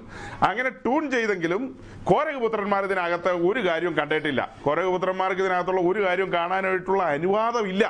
കാരണം കോരഹ പുത്രന്മാർക്ക് പെർമിറ്റ് ഇല്ല ഇതിനകത്തേക്ക് കയറി പോകാൻ. ഇതിനകത്തേക്ക് കയറി പോകാൻ പെർമിറ്റ് ഉള്ളത് അഹരോനും അവന്റെ പുത്രന്മാർക്ക് മാത്രമേ ഇതിനകത്ത് കയറി വരാൻ പറ്റത്തുള്ളൂ. അപ്പോൾ ഈ കാര്യത്തെക്കുറിച്ച് ഇന്നലെ ഇങ്ങനെ പറഞ്ഞു വന്നപ്പോൾ ഞാനൊരു സൂചന പറഞ്ഞത്, പഴയ നിയമമല്ലേ എന്ന് ആരെങ്കിലുമൊക്കെ ധരിക്കുന്നുണ്ടെങ്കിൽ അത് തന്നെ, ഇത് പഴയ നിയമത്തിലെ കാര്യങ്ങളാണ്. ഈ കാര്യങ്ങൾ നമ്മൾ ആഴത്തിൽ മനസ്സിലാക്കിയിരിക്കണം. നമ്മുടെ കാല് ഒരു കാലെപ്പോഴും പുതിയ നിയമത്തിലായിരിക്കണം. നാം വന്നിരിക്കുന്ന പുറജാതികളായ നാം, അങ്ങനെ വിളിക്കുന്നതിൽ വിരോധമുണ്ടോ? സുറിയാനിക്കാരല്ലേ? അത് ജ്ഞാനായക്കാരെങ്കിലും ഉണ്ടോ കൂടെ? ജ്ഞാനായക്കാര്, സുറിയാനിക്കാര്, റോമൻകാര്, പിന്നെ തന്നെ റീത്തുകാര്. ഒരു റീത്തുകാരൻ ഇപ്പോൾ ഉണ്ട്. അങ്ങനെ പല കാരുണ്ട്. മർത്തോമ, ഞങ്ങൾ പഴയ കാര, മർത്തോമക്കാര്. അങ്ങനെ ഈ കാരൊക്കെ ആണെങ്കിലും വേദവസ്തം നമ്മളെ വിളിക്കുന്ന ഓമന പേരെന്തായിരുന്നു? എന്തായിരുന്നു? വെറും ജാതി എന്ന് പറഞ്ഞാൽ ഗ്ലാമർ ഇല്ല, പുറജാതികളായിരുന്നു. ഇസ്രായേലിന് വെളിയിലുള്ളതെല്ലാം ആരാ?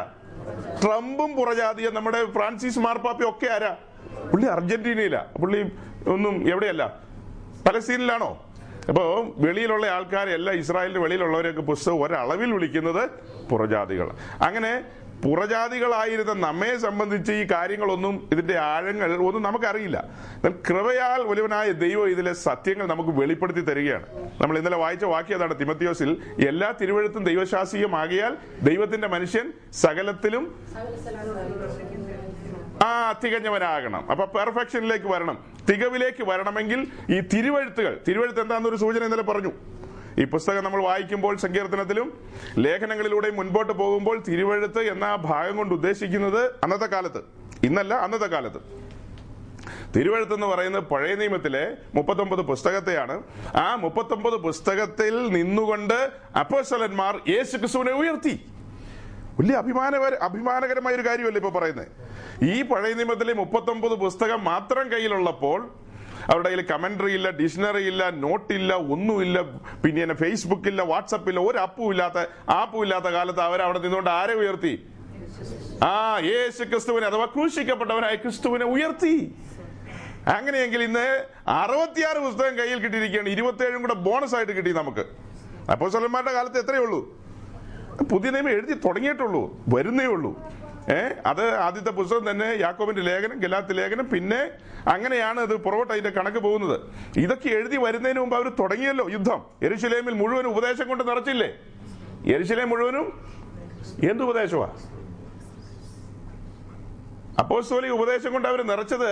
നിറയ്ക്കാൻ അവർ ആധാരമാക്കി ചവിട്ടി നിന്നത് ഏതിലാ? ഈ മുപ്പത്തൊമ്പത് പുസ്തകത്തിലല്ലേ? അതിൽ നിന്നുകൊണ്ട് അവർക്ക് ഒരു അല്പമെങ്കിലും മിസ്റ്റേക്ക്, പെശക് പറ്റിയോ? ഒരു പെശകും പറ്റിയില്ല. അവർ ചെന്ന സ്ഥലങ്ങളിലൊക്കെ അവർ സ്ഥാപിച്ചു.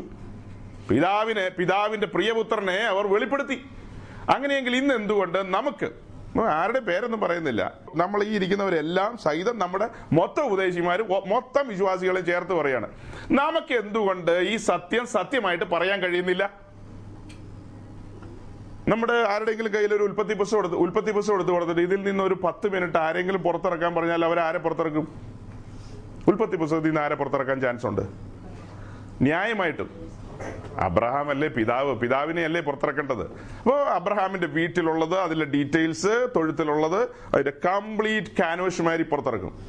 അതിനായിട്ട് പറയും നമുക്ക് പിടിച്ചു വെച്ച് പ്രാർത്ഥിക്കുക, ഇതെല്ലാം നമ്മുടേതാക്കി മാറ്റാം. അങ്ങനെയല്ലേ നമ്മൾ പറയുന്നത്? അബ്രഹാമും നാമും തമ്മിലുള്ള അന്തരം പഠിക്കണം. നമുക്ക് ലഭിച്ച ഭാഗ്യപദവിയൊന്നും ആർക്ക് കിട്ടിയിട്ടില്ല? അബ്രഹാമിന് കിട്ടിയിട്ടില്ല. പക്ഷെ അത് പെന്റക്കോസ് ലോകത്ത് അതൊക്കെ വലിയ ഡിസ്പ്യൂട്ടുള്ള കാര്യങ്ങളാണ്. ഇപ്പൊ രാത്രി ഞാൻ ഡിസ്പ്യൂട്ടിലേക്കൊന്നും പോകുന്നില്ല. നമ്മുടെ നിലയും നിലവാരമൊന്നും പഴയ നിയമ വിശുദ്ധന്മാർക്ക് ആർക്കും കിട്ടിയിട്ടില്ല. നമ്മുടെ എന്ന് പറയുന്ന വിളി എങ്ങനെയുള്ള വിളിയാ? രാജകീയ വിളിയാണ്, ഉന്നത വിളിയാണ്. ആ വിളി അവർക്ക് ആർക്കും കിട്ടിയിട്ടില്ല. അപ്പൊ ആ വിളി കിട്ടാത്ത അവരോടല്ല നമ്മെ താരതമ്യം ചെയ്യേണ്ടത്. നമ്മെ താരതമ്യം ചെയ്യേണ്ടത് അവരോടാണോ? നമുക്കൊരു രക്ഷാനായകനുണ്ട്. നമുക്കൊരു ഒരു ഒരു ഒരു മണവാളനുണ്ട്, അവനോടാ താരതമ്യം ചെയ്യേണ്ടത്, അല്ലാതെ അബ്രഹാമിലേക്കല്ല താരതമ്യം ചെയ്യേണ്ടത്. അങ്ങനെ താരതമ്യം ചെയ്ത് ചെയ്താണ് ഈ അപകടം വന്നത്. ഈ പഴയ നിയമം, ഇതെല്ലാം പഴയ നിയമമാണ്.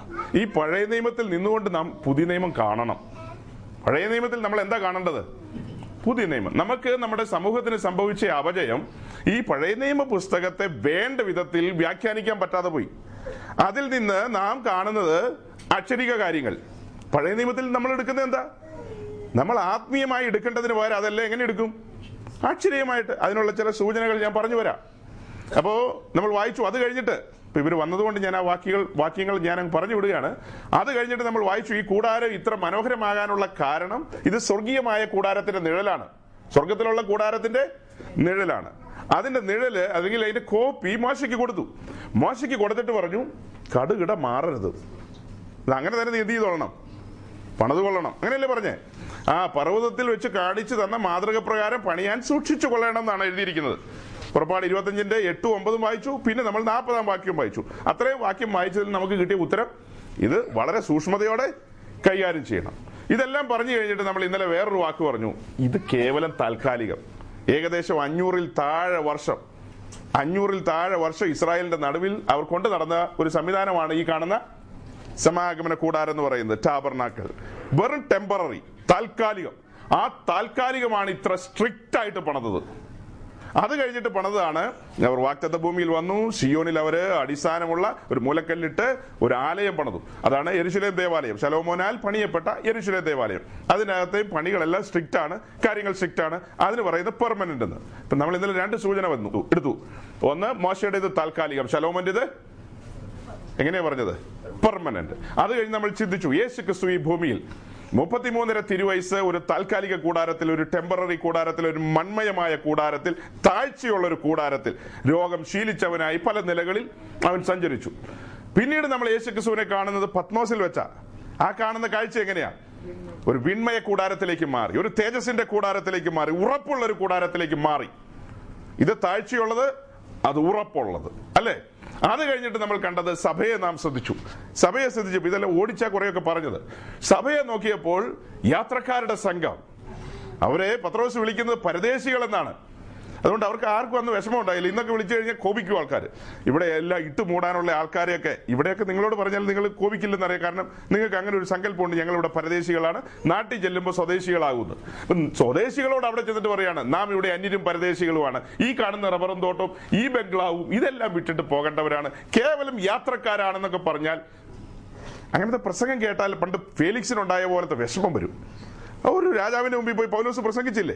പൗലോസ് പ്രസംഗിക്കുമ്പോൾ പൗലോസിന്റെ കയ്യിൽ എന്തുണ്ട്? എന്തുണ്ടത്? ആ ചങ്ങല. രാജാവിന്റെ കയ്യിലോ രാജദണ്ഡ് കാണും, അല്ലേ? തലയിൽ എന്ത് കാണും? കിരീടം കാണും. അധികാരം, എല്ലാ സംവിധാനവും ഉണ്ട്. ആരെവിടെയെന്ന് വിളിച്ചാൽ ആളുകളെല്ലാം ഓടി വരും. അങ്ങനെ പുള്ളി സിംഹാസനത്തിൽ ഇരിക്കുമ്പോഴാണ് മുൻപിൽ നിന്ന് കേവലം ചങ്ങലയാൽ ബന്ധിക്കപ്പെട്ട ഒരുവൻ നിന്ന് കൈ ചൂണ്ടി നീതിയെക്കുറിച്ചും ന്യായവിധിയെക്കുറിച്ചും ഒക്കെ പറയുമ്പോൾ, ഇന്ദ്രജയത്തെക്കുറിച്ചൊക്കെ പറയുമ്പോൾ രാജാവ് അവിടെ എന്ത് ചെയ്തു? വിറച്ചു പോയില്ലേ? വിറച്ചോ ഇല്ലയോ? പൗലോസിന്റെ പ്രസംഗത്തിന് മുമ്പാകെ ഭയന്നുപോയി. ഇന്നും ശരിക്കും പറഞ്ഞു കഴിഞ്ഞാൽ പൗലോസൊക്കെ ആ തിരുവഴുത്തിൽ നിന്നുകൊണ്ടാണ്, പഴയ നിയമ ഭാഗങ്ങളിൽ നിന്നുകൊണ്ടായിരിക്കുമെന്ന് ഇതൊക്കെ പറഞ്ഞത്. യേശുക്രിസ്തു എമ്മൗസിലേക്ക് പോയ ശിഷ്യന്മാരോട് തിരുവഴുത്തുകളെ ആധാരമാക്കി കാര്യങ്ങളെ പറഞ്ഞപ്പോ അവിടെ ഉള്ള എന്ത് ചെയ്തു? കത്തിയില്ലേ? ഇന്നും തിരുവഴുത്തുകളെ ആസ്പദമാക്കി യേശുക്രിസ്തുവിനെ കുറിച്ച് പ്രസംഗിച്ചു കഴിഞ്ഞാൽ കേൾവിക്കാരുടെ ഉള്ള എന്ത് ചെയ്യും? കത്തും. പറയാത്തതിനിപ്പോ എന്ത് ചെയ്യാൻ പറ്റും? ഇന്നും അത് അങ്ങനെ തന്നെ പറഞ്ഞാൽ എല്ലാവരുടെ പേടി എന്താണെന്നറിയാവോ? പറഞ്ഞു കഴിയുമ്പോ ചില്ലറ കിട്ടോ ഇല്ലയോ എന്നുള്ളതാ പേടി. പിള്ളേർ മൂന്നെണ്ണ, നിങ്ങൾക്ക് എത്രയുണ്ട്? മൂന്നെണ്ണം ഒന്നും ഇല്ലല്ലോ, മൂന്നെണ്ണം നാലെണ്ണം ഒക്കെ ഉണ്ട് ഉദ്ദേശിമാർക്കൊക്കെ. അപ്പൊ ഇതിനെയൊക്കെ നേഴ്സും ഡോക്ടറും പിന്നെ അവിടെ ജോർജിയയില് ചൈനയില് അങ്ങനെയൊക്കെ ഇപ്പൊ വിട്ടു പഠിപ്പിക്കുന്നത്.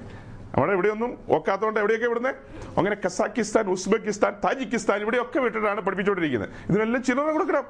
ചില്ലറ കൊടുക്കണമെങ്കിൽ ഈ തിരുവഴുത്തിൽ നിന്ന് യേശുക്രിസ്തുവിനെ മാത്രം ഇങ്ങനെ ഉയർത്തിക്കൊണ്ടിരുന്നു കഴിഞ്ഞാൽ ക്രൂശ് മാത്രം കിട്ടും.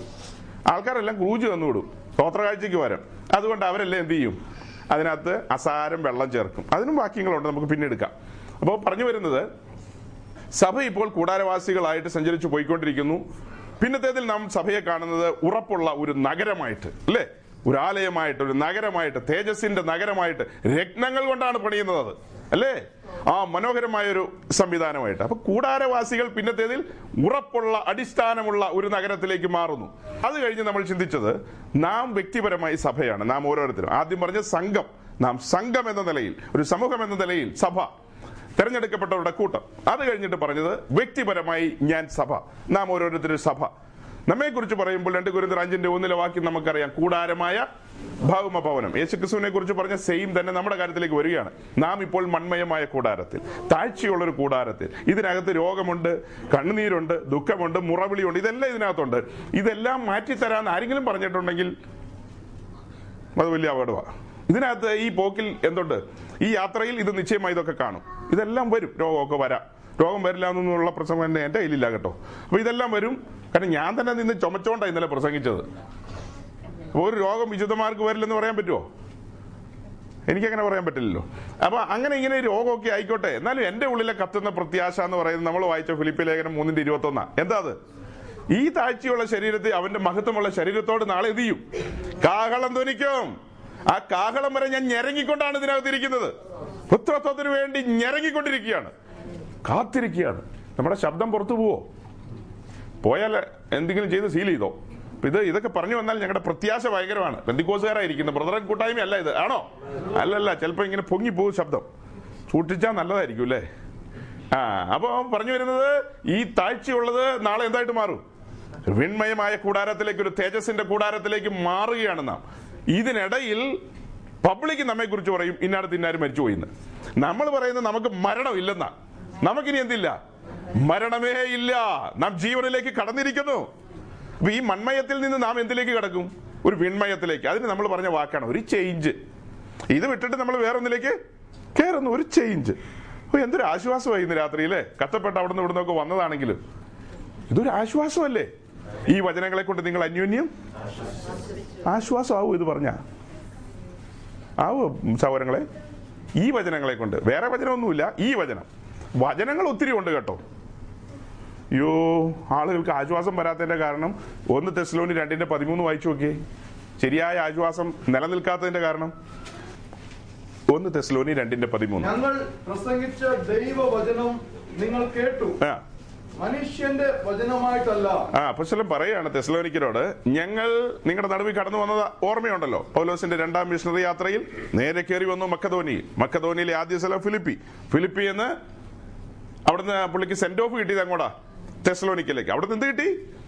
Send off.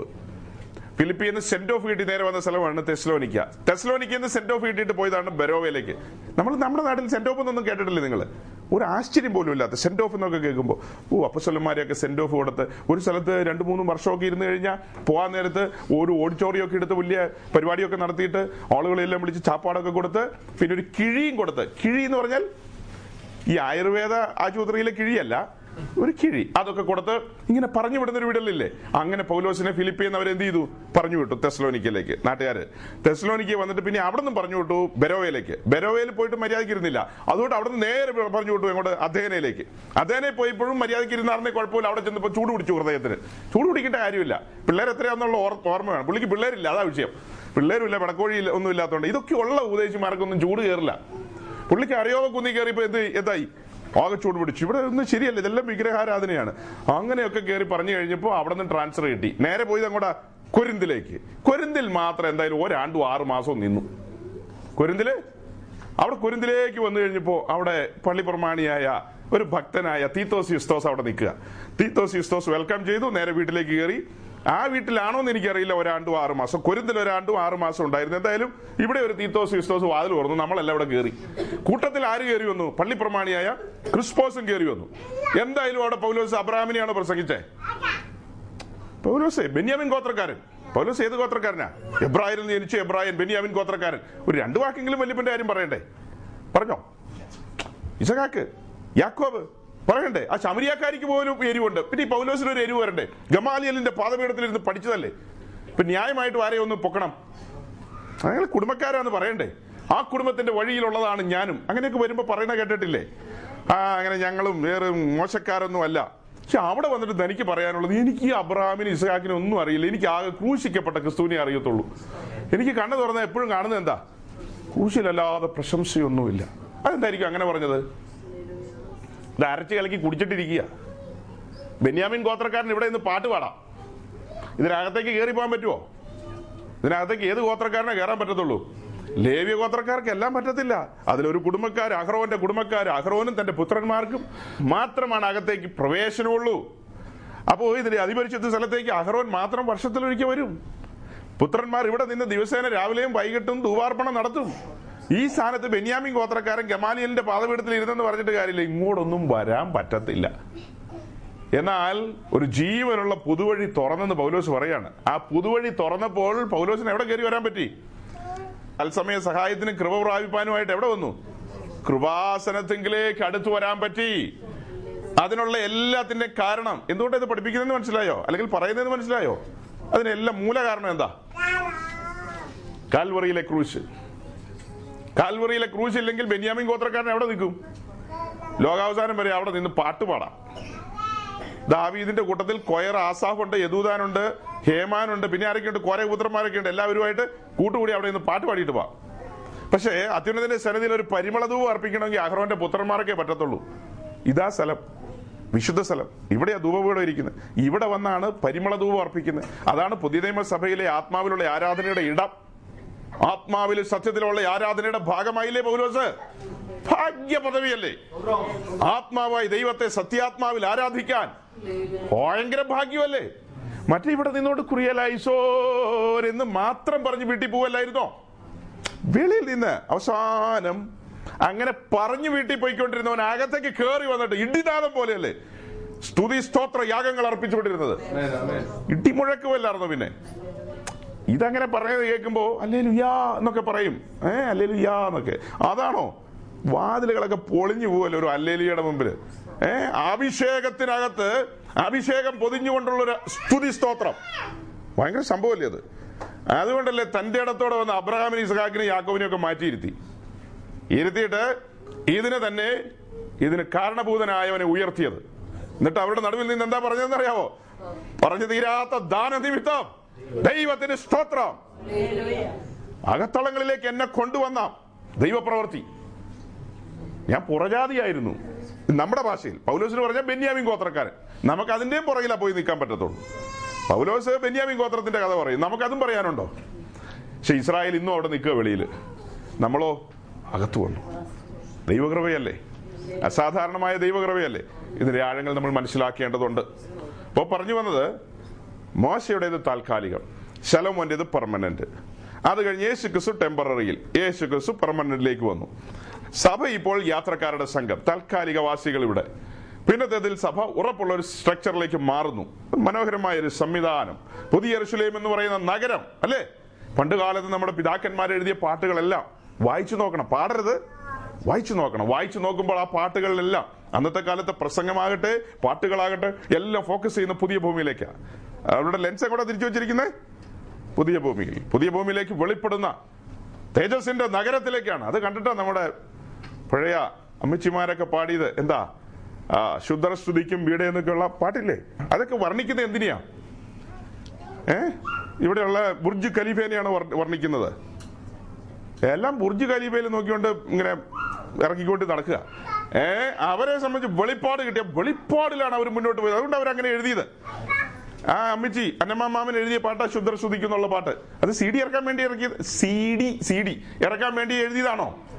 പിന്നെ സി ഡി ഇറക്കാനല്ലേ? അതിന്റെ പുറത്ത് ഒരു പടം ഇങ്ങനെ നിൽക്കുന്ന ഒരു പടമൊക്കെ വെച്ച് അങ്ങനെ ഒന്നുമല്ല അല്ലേ? ആകെ കത്തിയിപ്പോൾ എഴുതിയതാ. അത് സി ഡി ആവോ എന്തെങ്കിലും ആവോ എന്ന് ഓർത്തിട്ട് എഴുതിയതാണോ? ഒരു പ്രതിഫലേച്ഛയും വിചാരിക്കാതെ അല്ലെങ്കിൽ മറ്റൊരു ചിന്തയില്ലാതെ എഴുതി വെച്ചതാണ്. അതിലെ വരികളെല്ലാം പരിശുദ്ധാത്മാവ് കൊടുത്തതാ. അതുകൊണ്ടത് മനോഹരമാണ്. അപ്പൊ അതും കഴിഞ്ഞു പറഞ്ഞു. അടുത്തത് നാം മൺമയ കൂടാരത്തിൽ, മൺമയമായ കൂടാരത്തിൽ. അടുത്തത് നാം വിൺമയമായ കൂടാരത്തിലേക്ക് പോകും. ഈ കാര്യങ്ങൾ ഇനി നിങ്ങൾ തന്നെ പഠിച്ചോണം. ഞാനിതെല്ലാം പറഞ്ഞു തരത്തില്ല. അങ്ങനെ എല്ലാം പറഞ്ഞു തന്നു കഴിഞ്ഞാൽ വെറും സ്പൂണിൽ ഒഴിക്കുന്ന പോലെ ആയി പോലെ. അന്വേഷിപ്പിൻ, വേറെ കാര്യങ്ങൾ കണ്ടെത്തരുത്, അന്വേഷിക്കണം. അന്വേഷിക്കുമ്പോൾ ആഴങ്ങളിലേക്ക് പോവാം. പിന്നെ ഓവറോൾ കുറെ കാര്യങ്ങൾ പറഞ്ഞുതരാം. അതല്ലാതെ കംപ്ലീറ്റ് പറഞ്ഞു തരത്തില്ല. കംപ്ലീറ്റ് പറഞ്ഞു തരാം, പിന്നെ നമ്മൾ ജീവിച്ചിട്ട് കാര്യമുണ്ടോ? നമുക്കൊരു അന്വേഷണം വേണ്ടേ? അന്വേഷിപ്പിൻ, അന്വേഷിപ്പിൻ കണ്ടെത്തുന്നുള്ള വാക്യമൊക്കെ ആവശ്യമില്ലാത്ത സ്ഥലങ്ങളിലാണ് പ്രസന്റ് ചെയ്യുന്നത്, അത് പ്ലേസ് ചെയ്യുന്നത് പ്ലേസ് ചെയ്യുന്നത്. ഒരുവൻ രക്ഷിക്കപ്പെട്ടു സ്നാനപ്പെട്ട് കയറി വരുമ്പോൾ അവന്റെ മുമ്പിൽ, ഇത് പ്രാകാരമറശീല, കൂടാരമറശീല, തിരശീല. രക്ഷയോടുള്ള ബന്ധത്തിലാണ് ഈ തടസ്സങ്ങളൊക്കെ മാറി നമ്മൾ പറയുന്നത്. പക്ഷെ പഠനത്തോടുള്ള ബന്ധത്തിൽ വരുമ്പോൾ പ്രാകാരമറശീല, കൂടാരമറശീല, തിരശീല, ഇതെല്ലാം അങ്ങനെ ചിന്തി ചിന്തി അങ്ങ് കയറി വരണം അകത്തേക്ക്. അപ്പൊ ഇവിടെ കടന്നു വരുമ്പോഴാണ് അവനോടുള്ള വാക്യമാണ് മത്തായിലും ലൂക്കോസിലും എഴുതിയിരിക്കുന്നത്, യാചിപ്പീൻ, അന്വേഷിപ്പീൻ, മുട്ടുവീൻ. വായിച്ചിട്ടില്ലേ അത്? വേറെ കാര്യത്തിനൊന്നും പോയി എന്ത് ചെയ്യരുത്, മുട്ടരുത്. വേറെ ഇപ്പം നമുക്കൊരു ജോലിയുടെ ആവശ്യമുണ്ട്, അല്ലെങ്കിൽ ഒരു കട്ടിലിന്റെ ആവശ്യമുണ്ട്, കിടക്കയുടെ ആവശ്യമുണ്ട്, ഇതിനൊന്നും ഉപയോഗിക്കാനുള്ള വാക്യമല്ല അത്. അത് അകത്തളങ്ങളിൽ മർമ്മങ്ങളാണ്, സ്വർഗീയ മർമ്മങ്ങൾ, വെളിപ്പാടുകളാണ്. ഈ വെളിപ്പാടുകൾ പ്രാപിക്കണമെങ്കിൽ കൂടാരം അറശീലി അങ്ങ് മാറണം. ഈ അടച്ചു വെച്ചിരിക്കുന്നതിന്റെ തുറന്നു വെച്ചിരിക്കുന്ന ഭാഗമായത്. ഇതിനകത്തേക്ക് കയറി ഇങ്ങ് വന്നു കഴിഞ്ഞാൽ ഭയങ്കര കാര്യങ്ങളാണ്. തേജസ്സിന്റെ ക്രിസ്തുവിനെയല്ലേ കാണുന്നത്. ഇതിനകത്ത് എവിടെ നമ്മൾ ഡ്രില്ല് ചെയ്താലും ആരെ കിട്ടും? ക്രിസ്തുവിനെ മാത്രമേ കിട്ടുള്ളൂ, വേറെ ആരും കിട്ടില്ല. അബ്രഹാം, ഇസഹാക്കൊന്നും കിട്ടില്ല കേട്ടോ, എല്ലാം വെളിയിലാണ്. ഇതിനകത്ത് എവിടെ ഡ്രില്ല് ചെയ്താലും ആരെ കിട്ടും? നമ്മുടെ ആത്മമണവാളനെ കിട്ടും.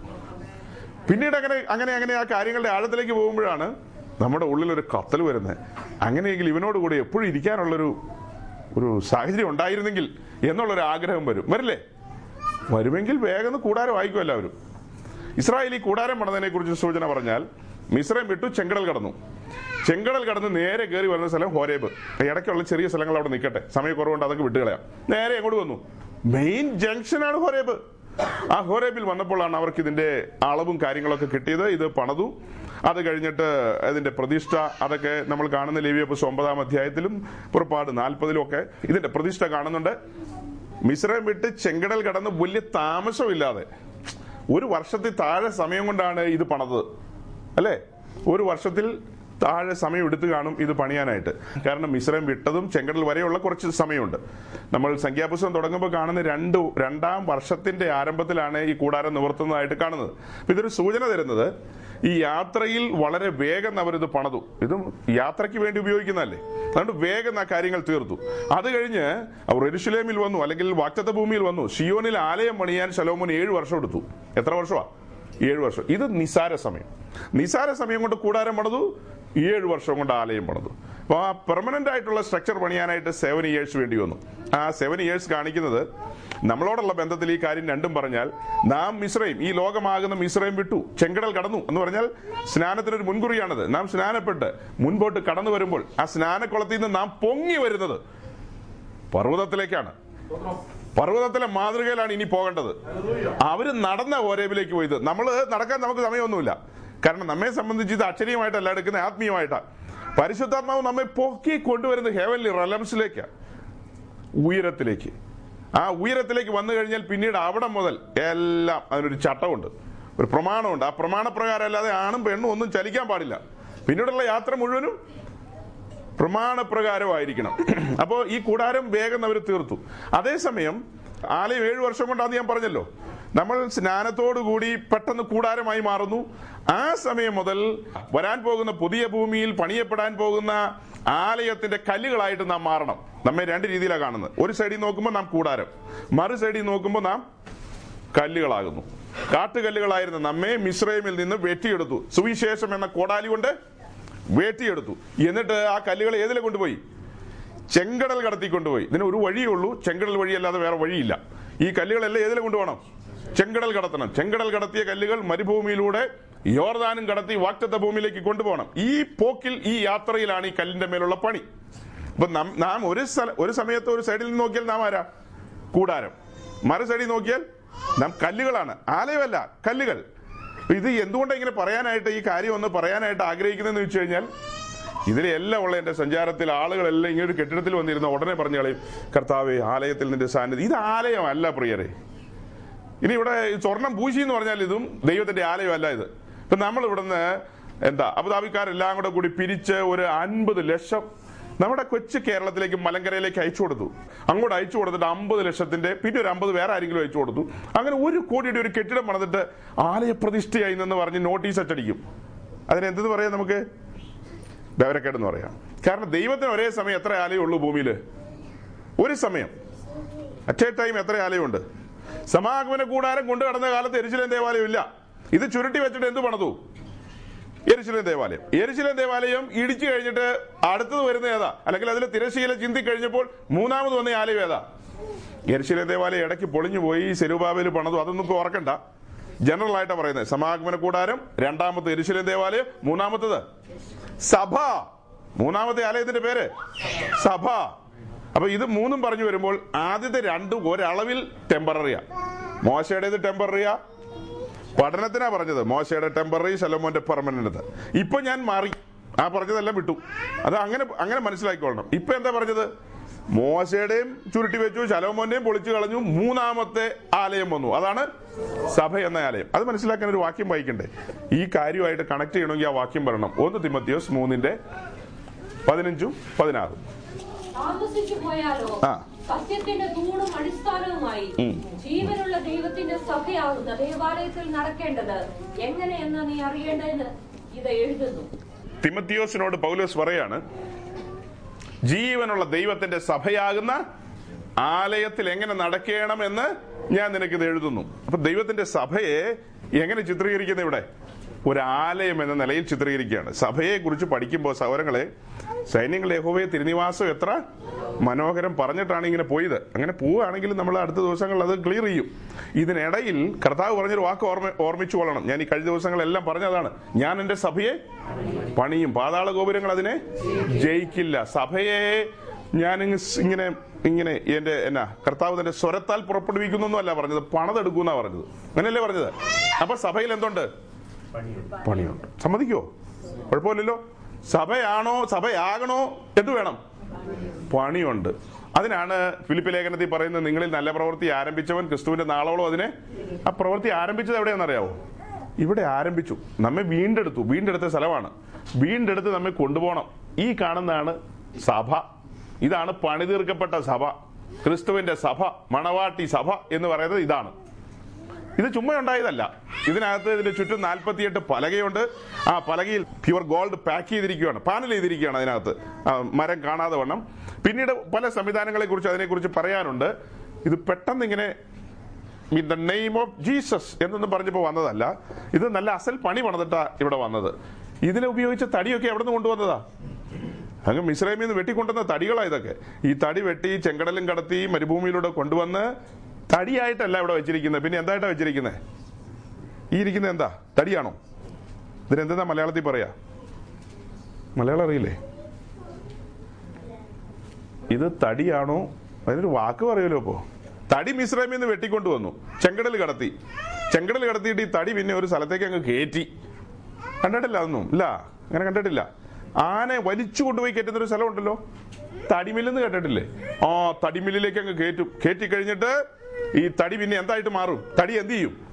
നാല് സൈഡും അതിന്റെ വെള്ളയൊക്കെ അങ്ങ് കളയും. നാല് സൈഡിലെ വെള്ളയെല്ലാം കളഞ്ഞിട്ട് അതിനകത്തുള്ള ആ ഭാഗത്തിന് നമ്മൾ എന്ത് പറയും? കാതൽ എന്നല്ലേ പറയുന്നത്? അത് മതി, വെള്ളയൊന്നും വേണ്ട. വാ, നാല് സൈഡും അങ്ങ് കളഞ്ഞിട്ടൊരു പലക കുറച്ചാ കിട്ടുള്ളൂ. കണ്ടപ്പോ തടി മുട്ടം തടിയാ, രണ്ടാൾ പിടിച്ചാൽ നിൽക്കില്ല, ഇന്നാട് തിന്നാര്. പക്ഷേ തടിമില്ലി കയറി ഇറങ്ങി കഴിഞ്ഞപ്പോൾ ഒരു ചെറിയ പലക കിട്ടി. ആ പലക കിട്ടിയാൽ ഇവിടെ വെക്കാം, പലക ആയാൽ ഇവിടെ എന്ത് ചെയ്യാം? ഇവിടെ വെക്കാം. അപ്പൊ പണിയൊക്കെ കഴിയുമ്പോൾ, ഇനി അതിന്റെ എക്സ്പ്ലനേഷനിലേക്ക് പോകുന്നില്ല, ഞാൻ സൂചന തന്നല്ലോ. ഇവിടെ ഒരു പ്രവൃത്തി ആരംഭിച്ചു, അടുത്ത സ്നാനം, രക്ഷാസ്നാനം, ആത്മസ്നാനം. അത് കഴിഞ്ഞ് ഇത് കൂടാരമായി തീർന്നാൽ ഇതാണ് പണിതീർക്കപ്പെട്ട സഭ. പണിതീർക്കപ്പെട്ട സഭ എന്ന് പറയാൻ എളുപ്പമാ, ഒരു പുരുഷായുസ് മുഴുവനും ഏൽപ്പിച്ചു കൊടുക്കേണ്ടി വരും. പൗലോസ് പറയുന്ന പോലെ ഞാൻ ദിവസേന മരിക്കുന്നു, ഞാൻ ദിവസേന ക്രൂശിക്കപ്പെടുന്നു. അങ്ങനെയൊക്കെ ആണെങ്കിൽ എന്തായിട്ട് മാറും? അതാണ് സഭ. ഞാൻ പണിയൂന്നല്ലേ പറഞ്ഞത്? ഞാൻ പാപികളെ രക്ഷിക്കുന്നുള്ള അത് വേറെ കാര്യം. പാപികളെയൊക്കെ രക്ഷിച്ചു, പാപികളെ രക്ഷിച്ചു. ആ പാപികൾ ഇനി പാപിയല്ലോ, അവനെ എന്ത് ചെയ്യണം? സഭയാക്കി മാറ്റണം. സഭയുടെ പണി നടക്കുന്നില്ല. സഭയുടെ പണി എവിടെയാ നടക്കുന്നത്? ആലയം പണിക്ക് ഉദാരമായ സംഭാവനയ്ക്ക് വരുമ്പോൾ നിങ്ങളെല്ലാം കൈ അയച്ചു കൊടുക്കുന്നുണ്ടല്ലോ. കല്ലും മണ്ണും കൊണ്ടാണോ സഭ പണിയുന്നത്? ഇരുപത് ദിവസമായി ഞാനിത് പറഞ്ഞുകൊണ്ടിരിക്കുന്നു. തന്നെയും പിന്നെ ഇവിടെയും വന്ന് പറയാണ്, കല്ലും മണ്ണും കൊണ്ടാണോ സഭ പണിയുന്നത്? സഭ പണിയേണ്ട പിന്നെ എന്തുകൊണ്ടാ? സഭ പണിയണമെങ്കിൽ അഭിഷേകം വേണം. അഭിഷേകത്തിൽ അഭിഷേകം ഇല്ലെങ്കിൽ ഈ തടി ഈ മില്ലിലേക്ക് കയറുവോ? അവൻ എപ്പോഴേ തിരിച്ച് ചങ്കടൽ കിടന്ന് തിരിച്ചു പോകും മിസ്രൈമിലേക്ക്. നമ്മൾ അഭിഷേകത്തിൽ നിന്നുകൊണ്ട് കേറ്റുമല്ലേ ആ ട്രോളി. കണ്ടിട്ടില്ലേ? തടിമില്ലൊക്കെ ഇവരെയൊക്കെ കൊണ്ടുപോകണം കേട്ടോ. ഉത്തരവാദിത്തപ്പെട്ട ആരെങ്കിലും ഉണ്ടെങ്കിൽ എല്ലാം കൊണ്ടുപോയി കാണിക്കണം. ഇങ്ങനെ തടി ഒരു ട്രോളിക്കകത്തേക്ക് കയറ്റി വെക്കും. ഏഹ് ആ ട്രോളിക്കകത്ത് കയറ്റി വെച്ചിട്ട് രണ്ട് സൈഡിൽ നിന്ന് ജാക്കി വെച്ചിട്ട് എന്ത് ചെയ്യും? ടൈറ്റ് ചെയ്യും. ടൈറ്റ് ചെയ്യും. അന്നേരം എന്ത് ചെയ്യണം? അവൻ ടൈറ്റ് ചെയ്യും, നമ്മൾ എന്ത് ചെയ്യണം? അന്നേരം സ്വത്വത്തിൽ ജാഗരിച്ചോണം. ആ അങ്ങനെ അങ്ങ് ടൈറ്റ് ചെയ്ത് കഴിഞ്ഞിട്ട് പിന്നെ ആ സ്റ്റീറിങ് തിരിക്കോടെ. അന്നേരം ഇത് ട്രോളി ഇങ്ങനെ ഉരുണ്ട് ഉരുണ്ട് ഉരുണ്ട് എങ്ങോട്ട് വരും? അകത്തേക്ക് വരും. അപ്പോൾ ഒരു സാധനം ഇങ്ങനെ കറങ്ങി പോയിക്കൊണ്ടിരിപ്പുണ്ട്. അതിന്റെ പേരെന്താ? ഈർച്ചവാൾ. അപ്പൊ ആ ഈർച്ചവാളിന് അടിയിലൂടെ പോകുമ്പോൾ വെള്ളയെല്ലാം അങ്ങ് പോകും. സൈഡ് കണ്ടിട്ടില്ല അതിന്റെ? അതെല്ലാം അങ്ങ് പോകും. ഇങ്ങനെയൊക്കെ ആ കേട്ടോ ഇതിന്റെ ഒരു സിസ്റ്റം. ഈ സിസ്റ്റം അങ്ങനെ ശ്രദ്ധിച്ചിട്ടില്ല അല്ലേ? ശ്രദ്ധിക്കണം. ഇതൊക്കെ ശ്രദ്ധിച്ചാലേ ശരിയാവുള്ളൂ. അങ്ങനെ ഈ ഇതിങ്ങനെ ഈ പണിയെല്ലാം തീർന്നു കഴിയുമ്പോൾ പിന്നെ പിന്നെ അതിന്റെ അവസാനം ഇത് എത്ര പണിതാലും ശരിയാവില്ല. ഒരളവിൽ ഏൽപ്പിച്ചു കൊടുക്കുക. പിന്നെ തമ്പുരാൻ പറയും അതങ്ങ് പാനൽ ഇതേക്കാൻ പറയും. ഇനി അതിന്റെ ആരൊന്നും കാണാതെ കൊണ്ട് എന്ത് ചെയ്തേരെ? പ്യുവർ ഗോൾഡ് കൊണ്ടങ്ങ് പാനൽ ചെയ്തേക്കാൻ പറയും. അപ്പൊ ഈ കാര്യങ്ങൾ ഇപ്പൊ പറയേണ്ടതല്ല, പിന്നീട് പറയേണ്ടതാണ്. എന്നാലും ഞാൻ അഡ്വാൻസ് ചെയ്ത് അങ്ങ് പറഞ്ഞെന്ന് മാത്രം. സഭയാകണോ പണി ഉണ്ടെന്ന് സൂചിപ്പിക്കാൻ വേണ്ടിയാ പറഞ്ഞത്. അതല്ലേ എൻ്റെ ഒരു കാര്യം. അപ്പോ ഈ തിരുനിവാസം മനോഹരമാകണമെങ്കിൽ നല്ല പണി ഇതിനകത്ത് പണിയണം. കോരഹപുത്രം കണ്ട് പണി തീർക്കപ്പെട്ട സഭയുടെ ഒരു ഒരു ചെറിയ ഒരു എന്തെങ്കിലും ഒരു ബോധ്യമായിരിക്കും തനിക്ക് കിട്ടിയത്. കോരഹപുത്രൻ സൈന്യങ്ങളുടെ യഹോവേ തിരുനിവാസം എത്ര മനോഹരം എന്ന് പറഞ്ഞു കഴിഞ്ഞാൽ നമ്മൾ ഇന്നത് ആത്മ കണ്ണുകൊണ്ട് കാണുമ്പോൾ ഏതിന്റെ പണി തീർന്നതിന്റെ കാര്യം കാണണം. കർത്താവ് പറഞ്ഞില്ലേ ഫിലിപ്പിന്റെ കൈസരിയെ വെച്ച്, ഞാൻ എന്റെ നിവാസം പണിയും. അത് പണി തീർന്നു കഴിഞ്ഞപ്പോൾ പെരുന്തച്ഛനാ പണിതിരിക്കുന്നത്. പണി തീർന്നു കഴിയുമ്പോൾ അതിന്റെ മനോഹരത്വം കാണണം. അപ്പോ അത്യുന്നതനായ ദൈവം വസിക്കുന്ന നിവാസങ്ങളെ കുറിച്ചുള്ള ഡീറ്റെയിൽസ് ആണ് ഈ പുസ്തകത്തിൽ ഏറ്റവും കൂടുതലുള്ളത്, വർണ്ണനകൾ. അതിലൊന്ന് സമാഗമന കൂടാരം, പിന്നത്തേതിൽ യെരുശലേം ദേവാലയം. അത് രണ്ടും കഴിഞ്ഞെന്ന് പറഞ്ഞു. മൂന്നാമത്തത് ദൈവസഭ. അപ്പൊ ഇതിൽ ഓരോന്നിലും ദൈവം വസിച്ച ആ ഒരു കാലഘട്ടവും പീരീഡും ഒക്കെ ഉണ്ട്. അത് കഴിഞ്ഞിട്ടൊരു വാക്യം കൂടെ വായിക്കും, ഒരു ഒരു ഒരു ആശ്വാസവാക്യം. എഫേസ് ലേഖനം രണ്ടിന്റെ ഇരുപത് മുതൽ ഇരുപത്തിരണ്ട് വരെ. എഫേസ് ലേഖനം Ephesians two twenty two twenty two എന്നിട്ട്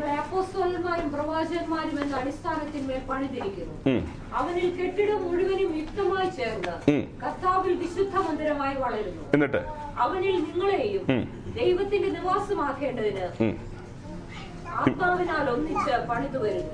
ഇരുപത്തിരണ്ടാം വാക്യം ഒന്നുകൂടെ സീരിയസ് ആയിട്ട് വായിക്കണം, എല്ലാവരും ശ്രദ്ധിക്കണം. അവനിൽ നിങ്ങളെയും ദൈവത്തിന്റെ നിവാസമാകേണ്ടതിന് ദൈവത്തിന്റെ നിവാസമാകേണ്ടതിന് ആത്മാവിനാൽ ഒന്നിച്ച് പണിതു വരുന്നു. അതായത് ഈ പുസ്തകം പഠിക്കുമ്പോൾ സമാഗമന കൂടാരം, പിന്നീട് യെരുശലേം ദേവാലയം, അത് കഴിഞ്ഞപ്പോൾ സഭയെന്ന ആലയം, അത് കഴിഞ്ഞ് ആയിരം ആണ്ട് വാഴ്ചയിൽ അതായത് മിലേനിയം ടെമ്പിൾ സഹസ്രാബ്ദ ആലയം വരുന്നത് കാണാം. അതിനിടയ്ക്ക് എതിർ ക്രിസ്തുവിന്റെ ഏഴു വർഷത്തെ ഭരണകാലത്ത് എതിർ ക്രിസ്തുവിന്റെ സഹായത്താൽ യഹൂദന്മാർ ഒരു ആലയം പണിയുന്നുണ്ട്. അപ്പൊ ഒത്തിരി ആലയങ്ങൾ വന്നു അല്ലേ? സമാഗമന കൂടാരം, യെരുശലേം ദേവാലയം, സഭ, എതിർ ക്രിസ്തുവിന്റെ സഹായത്താൽ അവർ പണിയുന്ന ആലയം, അത് കഴിഞ്ഞ് മിലേനിയം ടെമ്പിൾ, ഇത്രയും വന്നു. ഇത് ഈ പറഞ്ഞതിൽ ഒരെണ്ണം ഒഴിച്ച് ബാക്കിയെല്ലാം ടെമ്പററിയാണ്. ഒരെണ്ണം ഒഴിച്ച് ബാക്കിയെല്ലാം ടെമ്പററി. ആ ഒരെണ്ണം ഏതാ? ഒരെണ്ണം മാത്രം പെർമനന്റ് ഉണ്ട്, ബാക്കിയെല്ലാം ടെമ്പററിയാണ്. അതിപ്പോ വായിച്ച വാക്യത്തിൽ എങ്ങനെയാ? അവനിൽ നിങ്ങളെയും ദൈവത്തിന്റെ. അതിന്റെ മുൻപ് ഞാനൊരു വാക്യം കൂടെ പ്ലേസ് ചെയ്യാം. അവനിൽ നിങ്ങളെയും ദൈവത്തിന്റെ നിവാസം എന്നുള്ളതിന്റെ മുമ്പിൽ നിത്യനിവാസമാകേണ്ടതിന്, വേദോത്സവത്തിൽ കൂട്ടിച്ചേർത്തുന്ന ആളെ പോയി പറഞ്ഞേക്കരുത്, അവനിൽ നിങ്ങളെയും ദൈവത്തിന്റെ നിത്യനിവാസം. ഇപ്പൊ ഈ അഞ്ചാറ് ആലയങ്ങളുടെ കാര്യം പറഞ്ഞില്ലേ, അതെല്ലാം ടെമ്പററിയാണ്. ഒരു ഒരു ഒരു ഒരളവിൽ ഒരു സമയത്തേക്കേ ഉള്ളൂ. എന്നാൽ ഈ ഒരെണ്ണം മാത്രം എക്കാലത്തേക്കും വലിയവനായ ദൈവം വസിക്കുന്ന തന്റെ നിവാസം, അതാണ് തിരുസഭ. അതിലൊരു മെമ്പർഷിപ്പ് കിട്ടുക എന്ന് പറഞ്ഞാൽ ലോട്ടറി അടിക്കുന്നതിനേക്കാൾ അപ്പുറമാണ്. ഒരു വിടുതൽ കിട്ടിയില്ലെങ്കിലോ? നമ്മൾ ഇതിനകത്ത് വന്നിട്ട് വിടുതൽ കിട്ടിയോ വിടുതൽ കിട്ടിയോ എന്നൊക്കെ ആൾക്കാർ ചോദിക്കുന്നത്. എന്നെ സംബന്ധിച്ച് ഇന്ന് രാത്രി ഞാന് ഈ ലോകത്തിലെ ഏറ്റവും വലിയ സമ്പന്നനായി ഈ രാത്രി നിങ്ങളോട് സംസാരിക്കുന്നത്. കാരണം ഇതിനകത്തൊരു മെമ്പർഷിപ്പ് എനിക്ക് കിട്ടി, ഇതിന്റെ ഒരു ഭാഗമാകാൻ പറ്റി, ഇതിനെ ഒരു പലകയാകാൻ പറ്റി. ആകാൻ പറ്റിയെന്നല്ല, ആകാനുള്ള ഒരു തെരഞ്ഞെടുപ്പ് കിട്ടി, അല്ലെ ഒരു വിളി കിട്ടി. സോറി, ഒരു വിളി കിട്ടി. ഇതിലെ ഒരു പലകയാകാൻ എനിക്ക് എന്ത് കിട്ടി? വിളി കിട്ടി. ഇനി വല്ലതും വേണോ? ഇപ്പൊ ഈ അടുത്ത ദിവസം നമ്മുടെ ഒരു ചില ചില്ലറയുള്ളൊരു പാർട്ടി ഉണ്ടല്ലോ, മുകേഷ് അംബാനി, പുള്ളിയുടെ മകന്റെ കല്യാണമാണ്. അതിനൊരു പെങ്കൊച്ചിനെ തിരഞ്ഞെടുത്തെന്ന് ഇങ്ങനെ പത്രത്തിൽ വായിച്ചു. കൂടുതൽ ഡീറ്റെയിൽസ് എനിക്കറിയില്ല, ഞാൻ അന്വേഷിക്കാറില്ല. അപ്പോ ആ തെരഞ്ഞെടുപ്പ് കിട്ടിയ പെങ്കൊച്ച്, അതേതോ കാറ്റുള്ള വീട്ടിലായിരിക്കും, ഒരു കാജുമില്ലാത്ത ഒരു പരമദരിദ്രയായ ഒരു പെൺകുട്ടിയാണ് മുകേഷ് അംബാനിയുടെ മകൻ കല്യാണം കഴിക്കാൻ തിരഞ്ഞെടുത്തതെന്നൊന്ന് ഒരു സെക്കൻഡ് ഭാവന കണ്ടു നോക്കി. അങ്ങനെ ഒരു സാധുവായ പെൺകുട്ടിക്ക് ഒരു തെരഞ്ഞെടുപ്പ്, സോറി ഒരു വിളി കിട്ടിയാൽ, തെരഞ്ഞെടുപ്പല്ല ഒരു വിളി കിട്ടി, അങ്ങനെ വിളി കിട്ടിക്കഴിഞ്ഞാൽ അവളുടെ ആനന്ദം എന്തായിരിക്കും? ഭയങ്കരമായിരിക്കില്ലേ? ഒരു അസാധാരണ ആനന്ദമായിരിക്കില്ലേ? അങ്ങനെയെങ്കിൽ വന്ദിനായവന്റെ പുത്രന്റെ വധുവാകാൻ വിളിക്കപ്പെട്ടവരുടെ ഉള്ളിലെ ആനന്ദം എന്ത് തിരത്തള്ളലായിരിക്കും! അതിനിടയിൽ നമ്മുടെ ആൾക്കാർ പറയുന്നത് എന്റെ ആ നിസാൻ സണ്ണി മാറിയിട്ട് മറ്റേ സാധനം കിട്ടിയെന്നൊക്കെ. ഇതൊന്നും മിണ്ടിപ്പോകരുത് മേലാൽ. നിസാൻ സണ്ണിയോ ഇതിലെ ഒരു ഒരു ഒരു ഇടം നമുക്ക് കിട്ടുക എന്ന് പറഞ്ഞാൽ എന്റെ ദൈവമേ, ആലോചിക്കാൻ പറ്റുമോ? കൂട്ടത്തിൽ നിൽക്കുന്ന ആരൊക്കെയാ? പത്രോസ്, പൗലോസ്, യോഹന്നാൻ, യാക്കോവ്. അവര് മാത്രമാണോ? ഒക്കില്ലവും പ്രിസ്കില്ലയൊക്കെ കാണുന്ന എന്റെ വിചാരം. സഹോദരി ഫേബ കാണും, അവിടെ പെർസീസ് കാണും. ഫേബാന്നും പെർസീസിനൊന്നും കേട്ടിട്ടില്ല ദൈവാസന. ഇവരാരും ഇവരായ കേട്ടേക്കുന്ന കാനം കുഞ്ഞമ്മയും കോട്ടയം ആച്ചാമ്മയും അങ്ങനെയൊക്കെ ഉള്ള ആൾക്കാരുടെ പേരൊക്കെ കേട്ടിട്ടുണ്ട്. കേട്ടിട്ടില്ല അങ്ങനെയൊക്കെ? പിന്നെ തിരുവനന്തപുരം മേരി, പിന്നെ എവിടെയാ കൊല്ലം കുഞ്ഞമ്മ, ഇങ്ങനെയൊക്കെ കേട്ടിട്ടുണ്ട്. പ്രിസ്കില്ലയെ കുറിച്ച് കേട്ടിട്ടുണ്ടോ? പ്രിസ്കില്ലയുടെ ഗുണം എന്താ? പ്രിസ്കില്ലയെ കുറിച്ച് ഈ റോമാലേഖന പതിനാറാം അധ്യായത്തിന്റെ മൂന്നാം വാക്യത്തിൽ ഒരു എഴുത്ത് എഴുതിയിട്ടുണ്ട്. മൂന്നും നാലും വായിക്കുമ്പോൾ, മൂന്നാം വാക്യം വായിച്ച് ഞാൻ പേടിച്ചു പോകാറുണ്ട് അത് ഓർക്കുമ്പോൾ. എങ്ങനെ അവരുടെ കൂട്ടത്തിൽ പോയി അടുത്ത് നിൽക്കൂന്ന് ഓർത്ത്.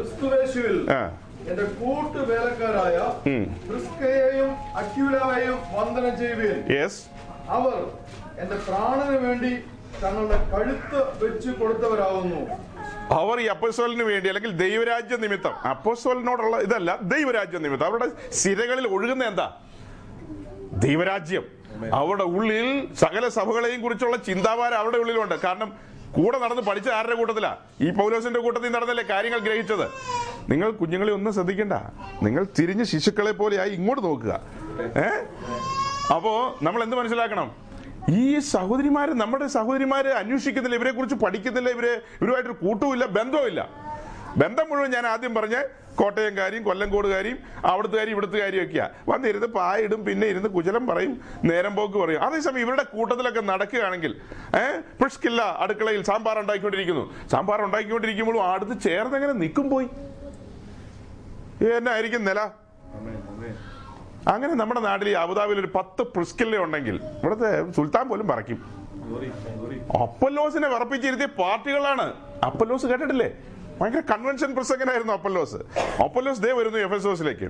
അപ്പൊല്ലോസ് എഫെസോസിൽ വന്നു കഴിഞ്ഞപ്പോ ഈ അക്കില്ലാവും പ്രിസ്കില്ലയും മീറ്റിംഗ് ഒക്കെ കഴിഞ്ഞ് അവരെ അപ്പൊല്ലോസിനെ കൈക്കൊണ്ടു കൈക്കൊണ്ട് അങ്ങോട്ട് കൊണ്ടുപോയി വീട്ടിൽ കൊണ്ടുപോയി വീട്ടിൽ കൊണ്ടുപോയി ഒരു പായ അങ്ങിട്ടിട്ട് അപ്പൊല്ലോസ് ഒരു ദൂത് പറയുന്നത് കേൾക്കാനായിട്ട് അവർ രണ്ടുപേരും കൂടെ മുഴങ്കാലിൽ ഇങ്ങനെ ഇരിക്കുകയാണ്. നാളെ എന്താവും എന്നുള്ള ഭാരം, കൂടാര പണിയല്ലേ, പിള്ളേരുടെ കാര്യവും പിടക്കോഴിയുടെ കാര്യമൊക്കെ ഒന്നും പിടിയില്ലോ. അപ്പൊ നാളെ എന്താവും എന്ന് അറിയാൻ വേണ്ടിയിട്ട് ഒരു പായിട്ടിട്ട് ഇങ്ങനെ ഇരിക്കുകയാണ്. അപ്പൊല്ലോസ് ദൂത് പറയാൻ ആരംഭിച്ചു. അങ്ങനെയാണോ? ഇതൊന്നും വായിച്ചിട്ടില്ലായിരിക്കും അല്ലേ? അങ്ങനെയാണോ എഴുതിയിരിക്കുന്നത്? അപ്പൊല്ലോസ് വാഗ്മിയാണ്, തിരുവഴുത്തുകളിൽ സാമർഥ്യമുള്ളവനാണ്, എരിവുള്ളവനാണ്, എല്ലാം ഉണ്ട്.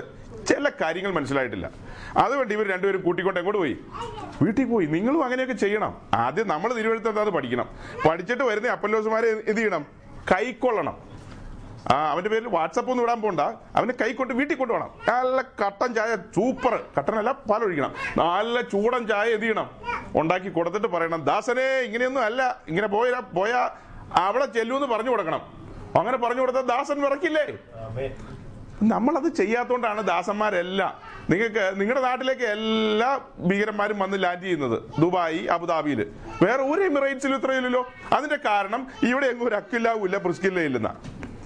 നിങ്ങളിങ്ങനെ ആയിരുന്നു കേട്ടിട്ടൊന്നും കാര്യമില്ല. ഇവിടെ അക്കില്ലാവുമാരും പ്രിസ്കില്ലമാരും ഫേബമാരും പെർസീസുമാരും എഴുന്നേക്കണം. മുഖസ്തുതിയും ചക്കരവാക്കും പറഞ്ഞു വരുന്ന ആളുകളെയൊക്കെ മനസ്സിലാക്കണം. അവരുടെ ലക്ഷ്യം എന്താണ്, ഉദ്ദേശം എന്താണെന്ന് എന്ത് ചെയ്യണം? മനസ്സിലാക്കണം. നമ്മൾ ഇപ്പൊ ഇത് കേൾക്കുമ്പോൾ പല സൗരങ്ങളും ചിന്തിച്ചു കാണും, സഹോര കേരളത്തിലൊന്നും നിന്നല്ലോ പ്രസംഗിക്കുന്നത്, മിഡിൽ ഈസ്റ്റിലാണല്ലോ എന്നൊക്കെ പലർക്കും തോന്നും.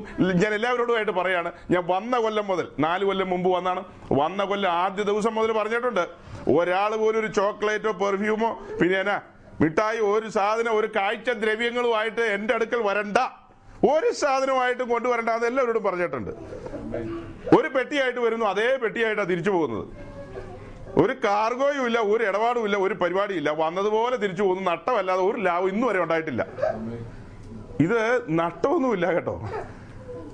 പേർ വിളിക്കുന്ന നേരം ആത്മാക്കൾ ഇങ്ങനെ നിരന്ന് നിൽക്കുമ്പോ പ്രശംസാഗിരിയുടെ അല്ലേ തലയിലേക്ക് വരുന്നത്? നട്ടമാണോ ഇത്? ഈ നട്ടെന്ന് ഉദ്ദേശിച്ചത് എന്താ? നട്ടെന്ന് പറഞ്ഞപ്പോ നിങ്ങൾ തിരുത്താതെ ഇരുന്നത് എന്താ? അല്ല, ഞാൻ ഈ സഞ്ചരിക്കുന്ന വണ്ടിക്കൂലിയും ടിക്കറ്റൊക്കെ എന്നെ ഞാൻ എന്റെ തറവാട്ടിൽ നിന്ന് കൊണ്ടതാണോ? ഇതെല്ലാം തമ്പുരാൻ അലോട്ട് ചെയ്തല്ലേ, ദൈവരാജ്യത്തിന് വേണ്ടി അലോട്ട് ചെയ്ത. മൊത്തം ദൈവരാജ്യത്തിന് ചെലവായി പോട്ടെ. ഒടുക്കം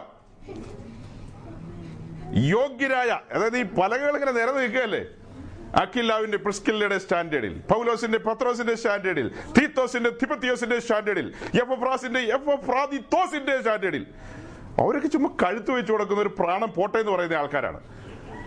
ആ ഒരു നിലയിലേക്ക് ഒരു കൂട്ടം ആൾക്കാരെ വാർത്തെടുക്കുക എന്ന് പറഞ്ഞാൽ, സി നമ്മൾ പറഞ്ഞു വരുന്ന അവരെല്ലാം ഈ ഭൂമിയിൽ ഒരു കൂടാരമായിട്ട് സഞ്ചരിച്ചവരാ പ്രിയരെ. ഈ കൂടാരത്തിൽ കാണുന്ന എല്ലാ ഉപകരണങ്ങളും സഭയ്ക്കകത്ത് വേണം. ഇതിൽ കാണുന്ന എല്ലാം എവിടെ വേണം? ദൈവസഭയിൽ കാണണം. കയറി വരുമ്പോൾ യാഗപീഠം, കാൽവറിയിലെ ക്രൂശിനെ കാണിക്കുന്നു, ക്രൂശിക്കപ്പെട്ടവനായി ക്രിസ്തുവിനെ കാണിക്കുന്നു, താമ്രത്തൊട്ടി അതായത് എന്താ പരിശുദ്ധാത്മാവിനെ കാണിക്കുന്നു. ജനറൽ ആയിട്ട് പറയുമ്പോൾ ഇത് പരിശുദ്ധാത്മാവിനെ കാണിക്കുന്നു. വേറൊരു ആംഗിളിൽ നിന്ന് പറയുമ്പോൾ ഇത് വീണ്ടെടുപ്പിന്റെ സ്ഥലം, രക്ഷ, മാനസാന്തരം എല്ലാം പറയും. അടുത്തത് സ്നാനം, ആത്മസ്നാനം പറയും. അത് വേറൊരു റൂട്ട്. ഇപ്പൊ പറഞ്ഞ റൂട്ട് ക്രൂശിക്കപ്പെട്ട ക്രിസ്തുവിനെ കാണിക്കുന്നു, പരിശുദ്ധാത്മാവിനെ കാണിക്കുന്നു.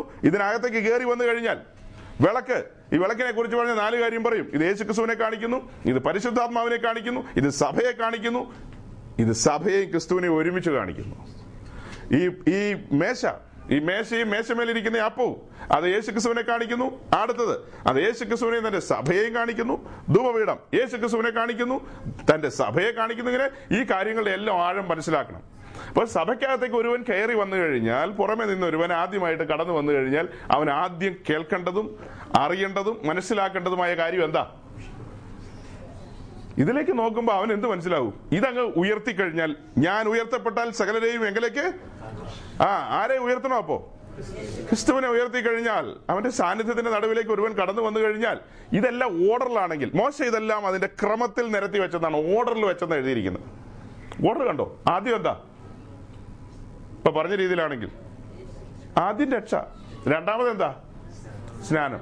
നമ്മുടെ ഇടയിൽ എങ്ങനെയാ? നമ്മുടെ ഇടയിൽ എന്ന് പറഞ്ഞാൽ പൊതുവിൽ, പൊതു പെന്തിക്കോസ്, ജനറൽ പെന്തിക്കോസ്, ആഗോള പെന്തിക്കോസ്. ആദ്യം സ്നാനം, പിന്നെ ഏതോ ഒരു കാലത്ത് അവനെന്ത് ചെയ്യും? അപ്പൊ ഈ സ്നാനപ്പെട്ട എന്തിനാ? ഒരു പ്രത്യേക സാഹചര്യത്തിൽ സമ്മർദ്ദത്തിന്റെ പേരിലോ അല്ലെങ്കിൽ ഏഴുപേരെ തയ്ക്കണമല്ലോ. ഉപവാസപ്രാർത്ഥനയുടെ ഏഴാം ദിവസം ഏഴുപേരോ മൂന്ന് പേരോ ഒക്കെ വെള്ളത്തിലിറങ്ങാനുണ്ട്. അപ്പൊ ആരും കിട്ടാതെ വന്നപ്പോൾ ഒരുത്തിനെ പിടിച്ച് എന്ത് ചെയ്തു? കൈകാര്യം ചെയ്തു. അങ്ങനെ കൈകാര്യം ചെയ്തിട്ട് കാര്യമില്ല. അത് ഒരു അതിനൊന്നും വാലിഡിറ്റി ഇല്ല, അതിനൊന്നും ടെസ്റ്റഡ്. ഓക്കെ, സർട്ടിഫിക്കറ്റ് കിട്ടുമോ? എനിക്ക് തോന്നുന്നില്ല കിട്ടുമെന്ന്.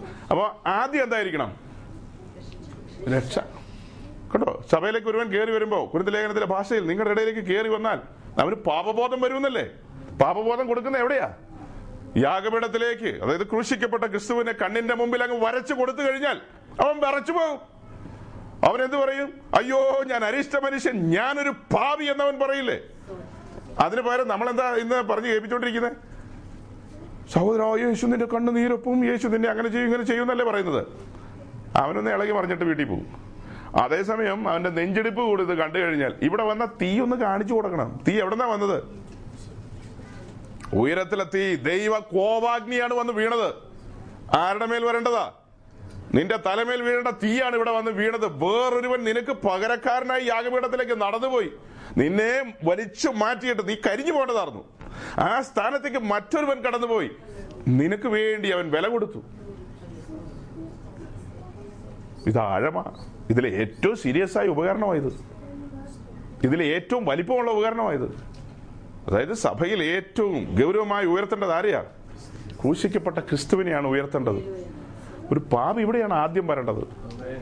ഇവിടെ വന്നൊരു സല്യൂട്ട്, അത് കഴിയാതെ അകത്തേക്ക് വഴിയില്ല. ഇവിടെ ഇങ്ങ് വരുമ്പോഴാണ് പറയുന്നത്, ഇത് എക്സ്പ്ലെയിൻ ചെയ്യണം, പിന്നെ അടുത്ത ദിവസങ്ങളിൽ എക്സ്പ്ലെയിൻ ചെയ്യാം. ഈ വാതിൽ, യേശു പറഞ്ഞു ഞാൻ തന്നെയാണ് ഒരേ ഒരു വാതിൽ. ഈ കൂടാരത്തിൽ ഇത്രയും വലിയ സംവിധാനം, ആറ് കിലോമീറ്റർ ചുറ്റളവിൽ നിൽക്കുന്ന ഇതിന് ഒരൊറ്റ വാതിലേ ഉള്ളൂ. ശരിക്കും നാല് വാതിൽ വെക്കേണ്ടതാ. എത്ര വാതിലേ ഉള്ളൂ? നാലെണ്ണം വെച്ച് കഴിഞ്ഞാൽ ഒന്ന് പാത്രിയാർക്കീസിന് കൊടുക്കേണ്ടി വരും, ഒന്ന് അന്ത്യോക്കിന് കൊടുക്കേണ്ടി വരും, ഒന്ന് കോട്ടയത്തിന് കൊടുക്കേണ്ടി വരും, ഒന്ന് റോമിന് കൊടുക്കേണ്ടി വരും. അങ്ങനെയൊക്കെ വലിയ അപകടം ഉണ്ടാകുന്നതുകൊണ്ട് ഇവർ അടിപിടി കൂടും. അവർക്കൊരു ഐക്യത ഇല്ലാത്തതുകൊണ്ട് കർത്താവ് എത്ര വാതിൽ വെച്ചുള്ളൂ? ഒറ്റ വാതിൽ. ആ വാതിൽ കണ്ടിട്ട് പറഞ്ഞു ഞാനാണ് ഈ വാതിൽ, ഐ ആം ദ ഡോർ. അങ്ങനെയല്ലേ പറഞ്ഞത്? അപ്പൊ ആ വാതിൽ തുറന്ന് കയറി വന്നാൽ ഒരു വഴി ഉണ്ടാകത്തേക്ക്, ആ വഴി. ആ വഴിയെക്കുറിച്ച് എബ്രായ ലേഖനം പത്തിന്റെ പത്തൊമ്പത് മുതൽ താഴേക്ക് വായിക്കുന്നത്, ഇപ്പോൾ അല്ല പിന്നെ വായിച്ചോ, അവിടെ എഴുതിയിരിക്കുന്നത് ഒരു കാലത്ത് ഇത് മരണവഴിയായിരുന്നു. ഇസ്രായേലിന്റെ നടുവിൽ അവരുടെ മഹാപുരോഹിതന്മാർ അകത്തേക്ക് പോകുന്നത് ആ വഴിക്ക് എന്താ പറയുന്നത്? മരണവഴി എന്നാണ് അവരുടെ ഇടയിൽ പറഞ്ഞുകൊണ്ടിരുന്നത്. കാരണം പോയാൽ തിരിച്ച് വരുമെന്ന് ഒരു ഗ്യാരണ്ടി ഇല്ലാത്തൊരു പോക്കാത്. അതേസമയം നമുക്ക് വേണ്ടി ഇപ്പോൾ തുറന്നിരിക്കുന്ന ആ വഴിക്ക് പറയുന്നതാണ് ജീവനുള്ള പുതുവഴി തുറന്നിരിക്കുന്നു. നമുക്ക് വേണ്ടി ജീവനുള്ള ഒരു പുതുവഴി തുറന്നിരിക്കുകയാണ്. അപ്പൊ അതിനെല്ലാ കാരണം യാഗപീഠമാണ്. യാഗപീഠം അത്ര സീരിയസ് ആയ വിഷയമാണ്. അപ്പോൾ നമ്മൾ പറഞ്ഞു വരുന്നത്, നമ്മൾ ഈ ഭൂമിയിലായിരിക്കുമ്പോൾ നമ്മൾ ഈ കൂടാരത്തിന്റെ നിലയിൽ സഭയ്ക്ക് അത് ഇതെല്ലാം വേണമെന്ന് പറഞ്ഞല്ലോ. അടുത്തൊരു കാര്യം ഇവിടെ പറഞ്ഞു, നാം ആണ് സഭ. അങ്ങനെയെങ്കിൽ ഈ കാര്യങ്ങളെല്ലാം എവിടെയും വേണം, നമ്മിൽ വേണ്ടേ? ഈ ലോകത്തിലുള്ള പാപികളോടുള്ള ബന്ധത്തിലെ ഒരു സൂചനയും കൂടെ തരാം. ഈ ലോകത്തിലുള്ള മനുഷ്യർക്ക്, അതായത് വിമോചനത്തോടുള്ള ബന്ധത്തിൽ ആദ്യ സമാഗമന കൂടാരത്തിന് മുൻപിലുള്ള യാഗപീഠം, ഇവിടെയാണ് വീണ്ടെടുപ്പ് നടന്നുകൊണ്ടിരുന്നത്. പിന്നീട് അടുത്ത വീണ്ടെടുപ്പിന്റെ സ്ഥലം എന്ന് പറയുന്നത് യെരുശലേം ദേവാലയത്തിന് മുൻപിലുള്ള യാഗപീഠം. അത് കഴിഞ്ഞിട്ട് മൂന്നാമതൊരു കാര്യം പറയുന്നത്, യേശു ക്രിസ്തു ഈ ഭൂമിയിലായിരുന്ന ആ സമയം, ആ മൂന്നര വർഷം യേശു ക്രിസ്തുവിന്റെ അടുക്ക് വന്ന അനേകർക്ക് താൻ എന്തു കൊടുത്തു? പാപമോചനം കൊടുത്തു. കൊടുത്തില്ലേ? അത് കഴിഞ്ഞു. അത് കഴിഞ്ഞിട്ട് ഇന്ന് ഈ കാലം, അതായത് മാളികമുറിക്ക് ശേഷമുള്ള കാലം, ഒരു പാപിക്ക് വീണ്ടെടുപ്പിനുള്ള അല്ലെങ്കിൽ ഭാവി വീണ്ടെടുപ്പ് വീണ്ടെടുക്കുവാൻ മനസാന്തരപ്പെടുവാൻ അവന് സാഹചര്യം കൊടുക്കുന്ന സ്ഥലം എന്ന് പറയുന്നത് സഭയാണ്. സഭയിൽ എന്തിരിപ്പുണ്ട്? സഭയിൽ യാഗപീഠമുണ്ട്. സഭയിൽ ക്രൂശിക്കപ്പെട്ടവനായ ക്രിസ്തുവുണ്ട്. ഒരു പാവി സഭയിൽ കടന്നു വന്നു കഴിഞ്ഞാൽ നിശ്ചയമായി അവന് രക്ഷ കിട്ടും. കിട്ടില്ലേ? ആത്മരക്ഷ കിട്ടൂല്ലയോ? പക്ഷെ ഇന്ന് കിട്ടുന്നത് ദേഹരക്ഷയാണ്. മറ്റു വിടുതലുകൾ മറ്റു കാര്യങ്ങളൊക്കെ കിട്ടും. ശരിക്കും കിട്ടേണ്ടത് എന്താ? സഭയിൽ വന്നാൽ ആത്മരക്ഷ ലഭിക്കും. ഇനി അത് കഴിഞ്ഞു. അടുത്തൊരു കാര്യം, നാം ഓരോരുത്തരും സഭയാന്ന് പറഞ്ഞല്ലോ. നമ്മിൽ ഇതിലെ എല്ലാ ഉപകരണങ്ങളും ഇല്ലേ? നമ്മിൽ ക്രൂശിക്കപ്പെട്ട ക്രിസ്തുവുണ്ട്, നമ്മിൽ പരിശുദ്ധാത്മാവുണ്ട്, നാം ആണ് വിളക്ക്, നാം ആണ് ഈ മേശമേലിരിക്കുന്ന അപ്പം. ആ മേശ ക്രിസ്തുവിനെ കാണിക്കുന്നു. കർത്താവിന്റെ കരത്തിലിരിക്കുന്ന അപ്പം ആരെ ആരെ കാണിക്കുന്നു? ഇപ്പോ നമ്മെ കാണിക്കുന്നു. നമ്മെ കാണിക്കുന്നു എന്ന് ചുമ്മാ പറഞ്ഞാൽ പോരാ. ഇവിടെ അപ്പമായിട്ട് വരണമെങ്കിൽ ഒത്തിരി പ്രോസസ്സുണ്ട്. അതായത് ആദ്യം കൊയ്തെടുക്കണം ഗോതമ്പ്, പിന്നെ അത് മെതിക്കണം, പിന്നെ അത് നിലത്ത് വീണ് ചാകണം. എന്ന് പറഞ്ഞാൽ അതിനെ ഉടയ്ക്കും, നുറുക്കും, പൊടിക്കും, അരിക്കും, വീണ്ടും പൊടിക്കും, പിന്നെ കുഴയ്ക്കും, പിന്നെ തീക്കകത്ത് വെച്ച് അപ്പമായിട്ട് ചുട്ടെടുക്കും. അല്ലാതെ ആദ്യം പറഞ്ഞാൽ in the name of Jesus എന്ന് പറഞ്ഞാൽ ഇവിടെ വരില്ല. ഇപ്പൊ ടച്ചുകാരെല്ലാം പിന്നെ എഴുന്നേറ്റിട്ടുണ്ടെന്നാ കേട്ടത്. ഒരു കഴിഞ്ഞ ദിവസം ആരോട് പറയുന്നത് കേട്ടു, അവരെല്ലാം കൂടെ കൂടി കൊല്ലത്തോ കൊട്ടാരക്കരയിലോ എങ്ങാണ്ട് പിന്നെ തലപൊക്കി തുടങ്ങിയെന്ന്. എന്നാൽ അവിടെ പരിപാടി എന്ന് പറയുന്നത് ഈ സാധനം എടുത്ത് അറബിക്കടലിൽ എറിയാന്നുള്ളതാണ്. ഇതിനകത്ത് തീ ഉണ്ടെങ്കിൽ മാത്രമേ എവിടെ കൊണ്ടുവരാൻ പറ്റത്തുള്ളൂ? ധൂപപീഠത്തിൽ തീ കൊണ്ടുവരാൻ പറ്റത്തുള്ളൂ. ക്രൂശിക്കപ്പെട്ടവനായ ക്രിസ്തുവിനെ മുറുകെ പിടിക്കാത്ത ഒരുവന്റെ ആരാധനയൊന്നും പിന്നീട് വിശദീകരിക്കാം. അപ്പൊ മനസ്സിലായല്ലോ, ധൂപപീഠം രക്ഷിക്കപ്പെടുന്നവരുടെ ഇടയിലും നശിച്ചു പോകുന്നവരുടെ ഇടയിലും സൗരഭ്യം പരത്തണമെങ്കിൽ ഇതിനകത്തും ഇങ്ങനെ തീ തീയല്ല ധൂപം കത്തിക്കൊണ്ടിരിക്കണം. ഇതെല്ലാം സീരിയസ് അല്ലേ? അപ്പൊ ഈ പറഞ്ഞ സാധനങ്ങളെല്ലാം എവിടെ വേണം? നമ്മിലും വേണം. അങ്ങനെയെങ്കിൽ ഒരു പാപി, പണ്ട് ഒരു പാപിക്ക് അവന് വീണ്ടെടുപ്പിനോടുള്ള ബന്ധത്തിൽ എവിടെ വരണം? സമാഗമന കൂടാരത്തിൽ. അത് മരുഭൂമിയിലുണ്ട്, അവിടെ വരണം. അടുത്തത്, ഒരു പാവിയോടുള്ള ബന്ധത്തിൽ അവൻ യെരുശലേമിൽ വന്നെങ്കിലേ അതിന്റെ മുൻപിലുള്ള യാഗപീഠത്തിലെ വീണ്ടെടുപ്പ് നടക്കത്തുള്ളൂ. അതേസമയം യേശു ക്രിസ്തു പലസ്തീന്റെ മണ്ണിലുണ്ടായിരുന്നപ്പോൾ ആ പലസ്തീനിൽ താൻ എവിടെയുണ്ടോ, മൊബൈൽ ടെമ്പിൾ സഞ്ചരിച്ചുകൊണ്ടിരിക്കുകയാണ്. മൊബൈൽ എ ടി എം എന്നൊക്കെ കേട്ടിട്ടില്ലേ? Mobile temple. അങ്ങനെ യേശു ക്രിസ്തുവിന്റെ അടുക്കൽ വരുന്ന ആളുകൾക്കെല്ലാം പാപമോചനം ലഭിച്ചു. അത് കഴിഞ്ഞിട്ട് സഭ ആരംഭിച്ചു. സഭ ആരംഭിച്ചപ്പോൾ കർത്താവിന്റെ ദാസന്മാർ മാളികമുറിയിൽ കൂടിയിരുന്ന എത്ര പേരാ? നൂറ്റി ഇരുപത് പേര്. അതുവരെ ഇസ്രായേലിന്റെ നടുവിൽ അല്ലെങ്കിൽ വലുവനായ ദൈവത്തിന് ഈ ഭൂമിയിൽ ഒരൊറ്റ ആലയമേ ഉള്ളൂ. ഒരൊറ്റ ആലയം, ദൈവാലയം എന്ന് പറയാൻ ഒരെണ്ണേ ഉള്ളൂ, യെരുശലേം ദേവാലയം. മാളികമുറിക്ക് ശേഷം ആ ഒരെണ്ണം ക്യാൻസൽ ചെയ്തിട്ട് നൂറ്റി ഇരുപത് ആലയങ്ങൾ അങ്ങ് സൃഷ്ടിച്ചു. എത്രണ്ണായി? നൂറ്റി ഇരുപത്. അതിന്റെ കൂട്ടത്തിൽ എത്ര കൂടെ ചേർത്തു? മൂവായിരം, പിന്നെ ഒരു അയ്യായിരം. അങ്ങനെ മൊബൈൽ ടെമ്പിളുകൾ ധാരാളം. അതെന്തിനാ? ഭൂമിയുടെ അറ്റത്തോളം തന്റെ എ ടി എം മെഷീൻ ഇങ്ങനെ അയക്കുന്നു എന്ന് പറഞ്ഞ പോലെ മൊബൈൽ ടെമ്പിളുകൾ അയക്കുകയാണ്. ഭാവി ഒരു ഭാവി ഇനി എവിടെ വരണ്ട? യെരുശലേമിൽ വരണോ? പെസഹായിക്ക് ആരും അവിടെ വരണ്ട, കൂടാര പെരുന്നാളിന് ആരും അവിടെ വരുന്നുണ്ട വരണ്ട, പുളിപ്പില്ലാത്ത അപ്പത്തിന്റെ ഉത്സവത്തിനൊന്നും ആരും അവിടെ വരണ്ട. ഇരിക്കുന്നിടത്തേക്ക് മൊബൈൽ ടെമ്പിളുകൾ വരികയാണ്. മനസ്സിലായില്ലേ? ഒരു പാവിയുടെ അടുക്കിലേക്ക് വലുവനായ ദൈവം തന്റെ ടെമ്പിൾ ഇങ്ങനെ കൊണ്ടുവരികയാണ്. മൊബൈൽ ടെമ്പിൾ ഏഹ് തന്റെ ആലയത്തെ കൊണ്ടുവരികയാണ്. ഇതിനകത്ത് എന്താ ഇറങ്ങി നിൽക്കുന്നത്? ദൈവ തേജസ് അല്ലേ? മഹത്വം ഇറങ്ങി നിൽക്കുകയല്ലേ? ദൈവ സാന്നിധ്യം കൊണ്ട് നിറഞ്ഞു നിൽക്കുകയല്ലേ? ഇത് ഇതിന ഇതിനടുത്തേക്ക് അടുക്കാൻ പറ്റുമോ? എന്താ അതിന്റെ നില? ഇതിന്റെ നില എന്താണോ സെയിം, ഒരു മില്ലിമീറ്റർ വ്യത്യാസമില്ല ഇതിന്റെ നിലയും. ഇത് പഠിപ്പിക്കാനാ ഈ കാര്യം എടുക്കുന്നത്. ഇതെല്ലാം കുറെ പറഞ്ഞിട്ട് ഇതങ്ങ് വിടും. വിട്ടിട്ട് ഇങ്ങോട്ട് തിരിയണം. കുഞ്ഞുകളിയാന്നാണോ വിചാരിച്ചത്? ഇതിനകത്ത് ഇറങ്ങി വന്നവൻ ആരോ? അവൻ തന്നെയാണ്. ഒരു മാറ്റവുമില്ല. അവൻ ഇന്നലെയും ഇന്നും എന്നേക്കും അനന്യനായവൻ. അവൻ തന്നെയാണ് ഇതിലേക്ക് ഇറങ്ങി വരുന്നത്. ഊട്ടിച്ചു കൊള്ളുക, സൂക്ഷിക്കണ്ടേ? നമുക്ക് ഇഷ്ടമുള്ള പോലെ നടക്കാൻ പറ്റുമോ? അപ്പോൾ ആ മഹത്വം, ആ തേജസ് സാന്നിധ്യം ഇതിനകത്ത് നിറഞ്ഞു നിൽക്കുകയാണെങ്കിൽ ഇച്ചിരി കടന്നുപോയോ അത്? പാപിയായ ഒരുത്തൻ നമ്മുടെ ഓഫീസിലാകട്ടെ, അയൽവക്കത്താകട്ടെ, വേറെ എവിടെയെങ്കിലും ആകട്ടെ, നമ്മളോടുള്ള സഹവർത്തിത്വത്തിൽ ഒരല്പനേരം സഞ്ചരിക്കാന്ന് കൂട്ടിക്കും. ആ സഞ്ചാരത്തിൽ അവൻ എന്ത് മനസ്സിലാവും? നമ്മുടെ ഏലിയാവിനെ കണ്ടു കഴിഞ്ഞപ്പോൾ ആ സഹോദരി എന്താ പറഞ്ഞത്? ഒരു ദൈവപുരുഷൻ എന്നല്ലേ പറഞ്ഞത്? ചുമ്മാ ഒരു ന്യായപ്രമാണക്കാരൻ. ന്യായപ്രമാണ യുഗത്തിലുള്ള ഏലിയാവിനെ കണ്ടപ്പോൾ അങ്ങനെ പറഞ്ഞെങ്കിൽ, ഈ കൃപാ കാലയളവിൽ സഭായുഗത്തിൽപ്പെട്ട ക്രിസ്തുവിന്റെ നിയുക്ത മണവാട്ടികളാകാൻ വിളിക്കപ്പെട്ട അത്യുന്നതന്റെ ആലയം എന്ന നിലയിൽ, അവന്റെ കൂടാരം എന്ന നിലയിൽ സഞ്ചരിക്കുന്ന മൊബൈൽ ടെമ്പിളുകൾ നമ്മുടെ അടുത്തൊരുത്തൻ വന്നിരുന്നാൽ, ഒരുവനോ ഒരുവളോ വന്നിരുന്നു കഴിഞ്ഞാൽ അവൻ എന്തുണ്ടാകണം? അത്യാവശ്യം ഒരു പാവബോധമൊക്കെ വരേണ്ടതാ. അവനൊരു ബോധം വരുന്നില്ല, നമുക്കും വരുന്നില്ല, ഒന്നും വരുന്നില്ല. നമുക്കിതിൽ ബോധം വന്നിട്ട് വേണ്ടി അവന് പാവബോധം വരാൻ. നമുക്ക് ഈ കാര്യത്തിൽ എന്തില്ല, ഇതിന്റെ ഗൗരവ ആളുകൾക്ക് വരും. നമ്മളെ വിളിച്ചിരിക്കുന്ന കൈ കൊട്ടാനും അന്യഭാഷ പറയാനും മാത്രമാണെന്ന വിചാരം. നമ്മൾ ആരാന്നൊക്കെ തിരിച്ചറിയണം. നമ്മുടെ റെസ്പോൺസിബിലിറ്റി എന്താ? അത്യുന്നതനായവന്റെ അംബാസിഡേഴ്സ് ആയിട്ട് നമ്മൾ ഈ ഭൂമിയിൽ നിൽക്കുകയാണ്. ഈ ഭൂമിയിൽ ഇപ്പൊ എഴുന്നൂറ്റമ്പത് കോടി ജനമുണ്ട്. ഈ എഴുന്നൂറ്റമ്പത് കോടിയിൽ നൂറ് കോടി പോലും വിശ്വാസികൾ കാണില്ല. കാണുമോ? കാണുമോ? എനിക്ക് തോന്നുന്നില്ല അത്ര ഉണ്ടെന്ന്. അതായത് മര്യാദയ്ക്ക് ഇത് മനസ്സിലായവർ, അങ്ങനെ നോക്കിയാൽ തുള്ളുന്നവരൊത്തിരി കാണുമായിരിക്കും. ഞാൻ അതല്ല ഉദ്ദേശിച്ചത്. ചെറിയാമണ്ണം ഇത് കണ്ട് ഇതിനകത്തേക്ക് കയറി കയറി വന്ന ആൾക്കാരുടെ കാര്യമാണ് പറഞ്ഞത്. അല്ലാതെ ഒത്തിരി പേര് ചാടുന്നുണ്ട്, അതെല്ലാം കൂട്ടുന്നില്ല. ശരിയാമണ്ണം വന്ന ആളുകൾ ഒരു നൂറ് കോടിക്ക് കൂട്ടിക്കോ, എന്നാലും മിച്ചം എത്ര കിടക്കുക? അറുന്നൂറ് കോടി അറുന്നൂറ് അറുന്നൂറ്റമ്പത് കോടി ജനം ഭൂപ്രപ്പിലില്ലേ? ഇവരുടെ അടുക്കിലേക്ക് എല്ലാം പോകാനായിട്ട് തന്റെ സാന്നിധ്യം വഹിച്ചുകൊണ്ട് പൊയ്ക്കോ, എല്ലായിടത്തും പൊക്കോ, ഞാൻ നിന്നോട് കൂടെയുണ്ട്, ലോകാവസാനത്തോളം നിന്നോട് കൂടെ ഉണ്ടെന്ന് പറഞ്ഞല്ലേ അയച്ചത്. അങ്ങനെയാ നിങ്ങളെയൊക്കെ മലയാളക്കരയിൽ നിന്ന് കൈ വെച്ച് തമ്പുരാൻ ഈ അബുദാബിയിലേക്കും ദുബായിലേക്കും അയച്ചത്, അല്ലെ? അങ്ങനെയല്ലേ അയച്ചത്? പൊക്കോ, ജോലിയൊക്കെ ചെയ്തോ, കഞ്ഞി കുടിക്കാൻ ചാപ്പാടിന്റെ കാര്യത്തിന് നിങ്ങൾ എന്ത് ചെയ്തോ, അത്യാവശ്യ കാര്യങ്ങളൊക്കെ അത് വിട്ടിട്ടൊന്നും പോകരുത്, അത്യാവശ്യ കാര്യങ്ങളൊക്കെ ചെയ്തോ. പക്ഷേ ഉത്തരവാദിത്വം മറക്കരുത്.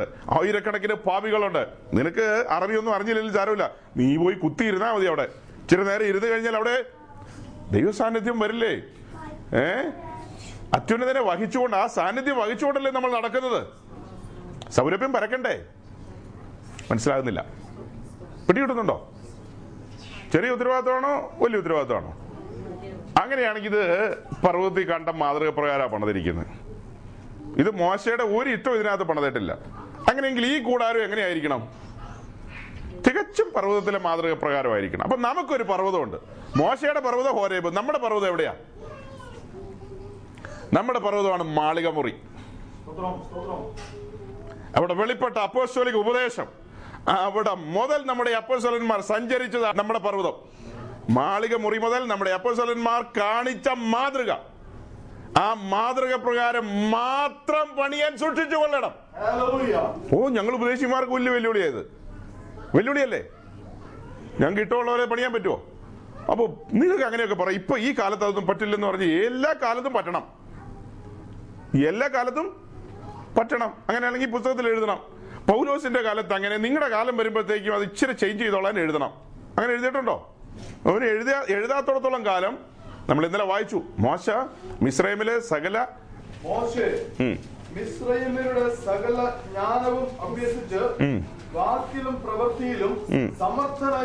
നമ്മൾ പറഞ്ഞില്ല ഇന്നലെ, മോശ ചില്ലറപ്പുള്ളിയല്ല. യൂണിവേഴ്സിറ്റി ഓഫ് മിസ്രയീമിൽ നിന്ന് എം ടി എച്ചും ഡോക്ടറേറ്റും പോസ്റ്റ് ഡോക്ടറേറ്റും എടുത്ത ആളാണ്. അദ്ദേഹത്തോടാ പറഞ്ഞത്, അതൊന്നും ഇതിനകത്ത് ഈ പരിപാടിക്കകത്ത് ഒന്നും കൊണ്ടുവരരുത്. ടെക്നിക്ക് വേണ്ട, ടെക്നോളജി വേണ്ട, ഉപായം വേണ്ട, ഒന്നും വേണ്ട. ഞാൻ തന്ന അളവിൽ അങ്ങ് അങ്ങനെ തന്നെ എന്ത് ചെയ്താൽ മതി, അസംബിൾ ചെയ്താൽ പോരെ. നീ ടെൻഷൻ അടിക്കണേ എന്തിനാ? ഞാൻ വസിക്കാനുള്ള ആലയം, അതിനുള്ള കാര്യങ്ങളെല്ലാം ഞാൻ കരുതിയിട്ടുണ്ട്. ആ ഒരു കാര്യം ഇവിടെ പറഞ്ഞ് അങ്ങ് അവസാനിപ്പിക്കാം. അതായത് പുറപ്പാട് ദിവസം ഇരുപത്തഞ്ചാം അധ്യായത്തിന്റെ തുടക്കത്തിൽ തുടക്കത്തിലെ ഒന്ന് രണ്ട് മൂന്നും നാലും അഞ്ചും ആറും വരെയുള്ള വാക്യങ്ങളൊന്ന് വായിച്ചു. വൺ ടു ത്രീ ആ എനിക്ക് വഴിപാട് കൊണ്ടുവരുവാൻ ഇസ്രായേൽ മക്കളോട് പറയാം, എന്നിട്ട് നല്ല മനസ്സോട് തരുന്ന ഏവനോടും നിങ്ങൾ എനിക്ക് വേണ്ടി വഴിപാട് വാങ്ങണം. ഇതൊന്ന് ശ്രദ്ധിക്കണം കേട്ടോ. നല്ല മനസ്സോടെ കൊണ്ടുവരുന്നവരുടെ കയ്യിൽ നിന്ന് മാത്രം മതി ഈ പറഞ്ഞ കാര്യങ്ങൾ. കൂടാരപ്പണിയുടെ കാര്യത്തിന് വേണ്ടി ഓരോരുത്തർ കൊണ്ടുവരേണ്ട കാര്യം പറയാണ്. അത് നല്ല മനസ്സുണ്ടെങ്കിൽ മാത്രം. പഴയ നിയമത്തിൽ അങ്ങനെയാണ്, പിന്നെ പുതിയ നിയമത്തിൽ എങ്ങനെയായിരിക്കും? ബ്രദറെ പേഴ്സെടുക്കൂ എന്നൊന്നും പറഞ്ഞ് പേടിപ്പിക്കേണ്ട ആവശ്യമുണ്ടോ? നിനക്ക് നല്ല മനസ്സുണ്ടോ എന്ത് ചെയ്താൽ മതി. ഇത് അതുമായിട്ട് ഒരു ബന്ധമില്ല. അത് ഞാൻ പറഞ്ഞു വരാൻ പോകുന്നത്. ഒന്ന് വേഗം പറഞ്ഞ്, അയ്യോ, നല്ല മനസ്സോടുകൂടി നല്ല മനസ്സോട് തരുന്ന ഏവനോടും നിങ്ങൾ എനിക്ക് വേണ്ടി വഴിപാട് വാങ്ങണം. അവരോട് വാങ്ങേണ്ടുന്ന വഴിപാടോ പൊന്ന്, വെള്ളി, താമ്രം, നീലനൂൽ, ധൂമ്രനൂൽ, ചുവപ്പ് നൂൽ, പഞ്ഞിനൂൽ, കോലാട്ട് രോമം, ചുവപ്പിച്ച ആട്ടുകൊറ്റൻ തോൽ, സഹശുതോൽ, അതിരമരം, വിളക്കിനെണ്ണ, അഭിഷേക തൈലത്തിനും പരിമള ധൂപത്തിനും സുഗന്ധവർഗം, ഏഫോദിനും മാർപ്പതക്കത്തിനും പതിപ്പാൻ ഗോമേതകക്കല്ല്, രത്നങ്ങൾ എന്നിവ. മതി മതി മതി ഇനി ഞാൻ അവരുടെ നടുവിൽ വസിക്കാൻ കൂടാരം ഉണ്ടാക്കണമെന്ന്. അപ്പൊ ആ കൂടാരം ഉണ്ടാക്കുന്ന കാര്യങ്ങൾക്ക് ഈ സാധനങ്ങളെല്ലാം വേണം. അതല്ലേ പറഞ്ഞത്? ഇത് പറയുന്നത് എവിടെ വെച്ചാ? മരുഭൂമി വെച്ച് അല്ലേ? ഹോരേബിൽ വെച്ചല്ലേ പറയുന്നത്? മരുഭൂമി വെച്ചാ ഇത് പറയുന്നത്. മരുഭൂമിയിൽ എന്തെങ്കിലും സംവിധാനം ഉണ്ടോ ഇതൊക്കെ കിട്ടാൻ? ഇത് മോശയോടല്ലേ പറയുന്നത്? ഈ പറഞ്ഞ സാധനങ്ങളെല്ലാം കിട്ടണമെങ്കിൽ മോശയ്ക്ക് വേണം ഇങ്ങനെ പറയാം, പിതാവേ ഞാൻ യോശുവയും കൂട്ടി ഒരു വിസിറ്റ് ഒരു വിസ കിട്ടുമെന്ന് നോക്കട്ടെ, മിസ്രയീമിലേക്ക് ഒരു വിസ കിട്ടുമെന്ന് നോക്കട്ടെ. അപ്പോൾ മിസ്രയീമിൽ പോയി എനിക്ക് അവിടെ ചില ഹോൾഡ് ഉണ്ടല്ലോ, എനിക്ക് മാമച്ചായൻ അവിടെ ഉണ്ടല്ലോ, അല്ലെങ്കിൽ മറ്റേ തമ്പിച്ചായൻ അവിടെ ഉണ്ടല്ലോ, അല്ലെങ്കിൽ പൊന്നച്ചായൻ ഇവിടെ ഉണ്ടല്ലോ, ഞാൻ ഒന്ന് പോയി നോക്കട്ടെ, ഇത്രയും സാധനങ്ങൾ വേണ്ടേ, ഈ സാധനങ്ങളൊക്കെ വെച്ചിട്ട് വേണമല്ലോ ഈ കൂടാരം ഉണ്ടാക്കാൻ, അപ്പം ഞാനൊന്ന് പോയിട്ട് വരട്ടെ എന്ന് പറഞ്ഞോ? മോശം എന്തിനാ ടെൻഷൻ അടിക്കുന്നത്? ഈ കൂടാരം ഞാൻ വസിക്കാനുള്ള കൂടാരമാണെങ്കിൽ അതിനുള്ള സകല കാര്യങ്ങൾ ഞാൻ മുന്നമേ കരുതിയിട്ടുണ്ട്. ഇത് ഞങ്ങൾ ഉപദേശിമാർക്ക് വെല്ലുവിളിയോ സഹോദരങ്ങളെ? ഞങ്ങൾക്ക് നിങ്ങൾക്ക് നമുക്ക് മൊത്തത്തിൽ വെല്ലുവിളിയല്ലേ ഇതല്ല. ഈ മരുഭൂമിയിൽ ഒരു സാധ്യതയില്ല, അവിടെ ഒരു സ്വന്തക്കാരും ഇല്ല, അമ്മാച്ചനും ഇല്ല, മാവിയില്ല, ആരും ഇല്ലാത്ത സ്ഥലത്ത് അവിടെ വെച്ചാൽ പറയും സാധനമൊക്കെ കൂട്ടി പരിപാടി ഒപ്പിച്ചോളാം. മോശയ്ക്ക് എന്തെങ്കിലും തിരിച്ചു പറയാൻ തോന്നിയോ? നടക്കുവോ ഇല്ലയോ എന്നൊക്കെ വിശ്വാസത്താൽ മോശം സ്റ്റെപ്പ് വെച്ചു. സ്റ്റെപ്പ് വെച്ചപ്പോൾ കാര്യങ്ങളെല്ലാം രംഗത്ത് വന്നില്ലേ? അങ്ങനെയെങ്കിൽ ഇന്നും കർത്താവ് പറഞ്ഞു ഞാൻ എൻ്റെ സഭയെ, പക്ഷെ അതും ഇതുമായിട്ട് അങ്ങനെ കൂട്ടിവെക്കരുത്. അവിടെയാണ് നമ്മുടെ മിസ്റ്റേക്ക്. ഈ വാക്യങ്ങൾ ഇതിനോട് തുല്യമായ വാക്യങ്ങൾ വേറെയുണ്ട് യെരുശലേം ദേവാലയത്തിന്റെ പണിയോടുള്ള ബന്ധത്തിൽ. അവിടെ ദാവീദ് ദാവീദും പിന്നെ ശലോമോനും ദാവീദ് അതിന്റെ പണിക്ക് വേണ്ടിയ സകല കാര്യങ്ങളും ചട്ടം കൂട്ടി എന്ന് പറഞ്ഞാൽ അതിനു വേണ്ടി പൊന്ന്, വെള്ളി, എല്ലാ കാര്യങ്ങളും സകല സംവിധാനങ്ങളും ഒരുക്കി. അപ്പോൾ അത് ഒരുക്കി ആളുകൾക്കും ആളുകളോടും അനൗൺസ് ചെയ്തു, നിങ്ങൾക്ക് നല്ല മനസ്സുള്ളവർക്കൊക്കെ കൊണ്ടുവരാം. പക്ഷെ ഏറ്റവും കൂടുതൽ കൊടുത്ത ആളാരാ? ദാവീദ് തന്നെ കൊടുത്തത്. അങ്ങനെ ആളുകളെല്ലാം കൊടുത്തു. അവസാനം സ്റ്റോപ്പ് സ്റ്റോപ്പ് സ്റ്റോപ്പ് സ്റ്റോപ്പ് എന്ന് പറയേണ്ടി വന്നു. കാരണം അതുപോലെ കൊണ്ടുവരിക. അപ്പൊ രണ്ട് പിക്ചർ മുമ്പിൽ വന്നു. ഒന്ന് സമാഗമന കൂടാരത്തിന് വേണ്ടി ആളുകൾ കൊണ്ടുവന്നത്, രണ്ട് യെരുശലേം ദേവാലയത്തിന് വേണ്ടി കൊണ്ടുവന്നത്. ഇത് രണ്ടും നമ്മൾ സാധാരണ എവിടെ വെച്ചാൽ എന്ത് കാര്യത്തിനാണ് കേൾക്കാറ്? ഈ രണ്ട് കാര്യം നമ്മൾ എന്ത് കാര്യത്തിനാണ് കേൾക്കാറ്? ഇപ്പം ഞാനൊരു ഉദാഹരണം പറയാം. എറണാകുളം പട്ടണത്തിലുള്ള ഒരു കൂട്ടം അവർ അവിടെ എന്നാ ബൈപ്പാസിലൊരു എട്ട് കോടി രൂപയുടെ ഒരു ലാൻഡ് മേടിക്കണം. ആ ലാൻഡിൽ ഒരു ഏഴ് നില കെട്ടി കെട്ടിപ്പൊക്കണം ഏഴ് നില. അത് പാർക്കിങ്, ചർച്ച്, പാർഷനേജ്, ഓഫീസ്, പിന്നെ അത് ഇതങ്ങനെ ഏഴ് നിലയ്ക്ക് അത് ഇതെല്ലാം വരും. അങ്ങനെ വലിയൊരു സ്ട്രക്ചർ എല്ലാം സംവിധാനം ഒരുക്കി. അന്നത്തെ പ്രസംഗ വിഷയമാണ് സമാഗമന കൂട സമാഗമന കൂടാതെ കേട്ടിട്ട് കൂടെ ഇല്ല. പക്ഷെ അന്നത്തെ ദിവസം ഈ വാക്യം കിട്ടിയതായാലും ആ വാക്യം എടുത്തു വെച്ചിട്ട് ഈ വാക്യം ഇതെല്ലാം പറഞ്ഞിട്ട് ജനമെല്ലാം വഴിപാട് കൊണ്ടുവന്നു. അങ്ങനെയെങ്കിൽ കർത്താവിന്റെ ആലയം പണിയോടുള്ള ബന്ധത്തിൽ, സഭയെ സഭയുടെ പണിയോടുള്ള ബന്ധത്തിൽ നിങ്ങൾ എന്ത് ചെയ്യണം? ഉദാരമായി കൊണ്ടുവരണം. ശലോമോന്റെ ആലയത്തിന്റെ കാര്യവും എടുത്ത് വായിച്ചു വായിച്ചിട്ട് പറഞ്ഞു അവരെല്ലാം അന്ന് കൊണ്ടുവന്നെങ്കിൽ സഭയുടെ പണിക്ക് നിങ്ങൾ എന്ത് ചെയ്യണം? അപ്പൊ ഞാനൊരു വാക്യം ഇടയ്ക്ക് കയറി വായിക്കും, ഞാൻ ഒബ്ജക്ഷൻ പറയാണ്. അപ്പോൾ ചില പ്രവൃത്തി പതിനേഴ് ഇരുപത്തിനാല്. ആ പ്രസംഗത്തിന് ഞാനൊരു ഒബ്ജക്ഷൻ, എന്റെ ഒബ്ജക്ഷൻ. അപ്പോൾ ചില പ്രവൃത്തി ആക്ട് സെവൻറ്റീൻ ട്വന്റി ഫോർ.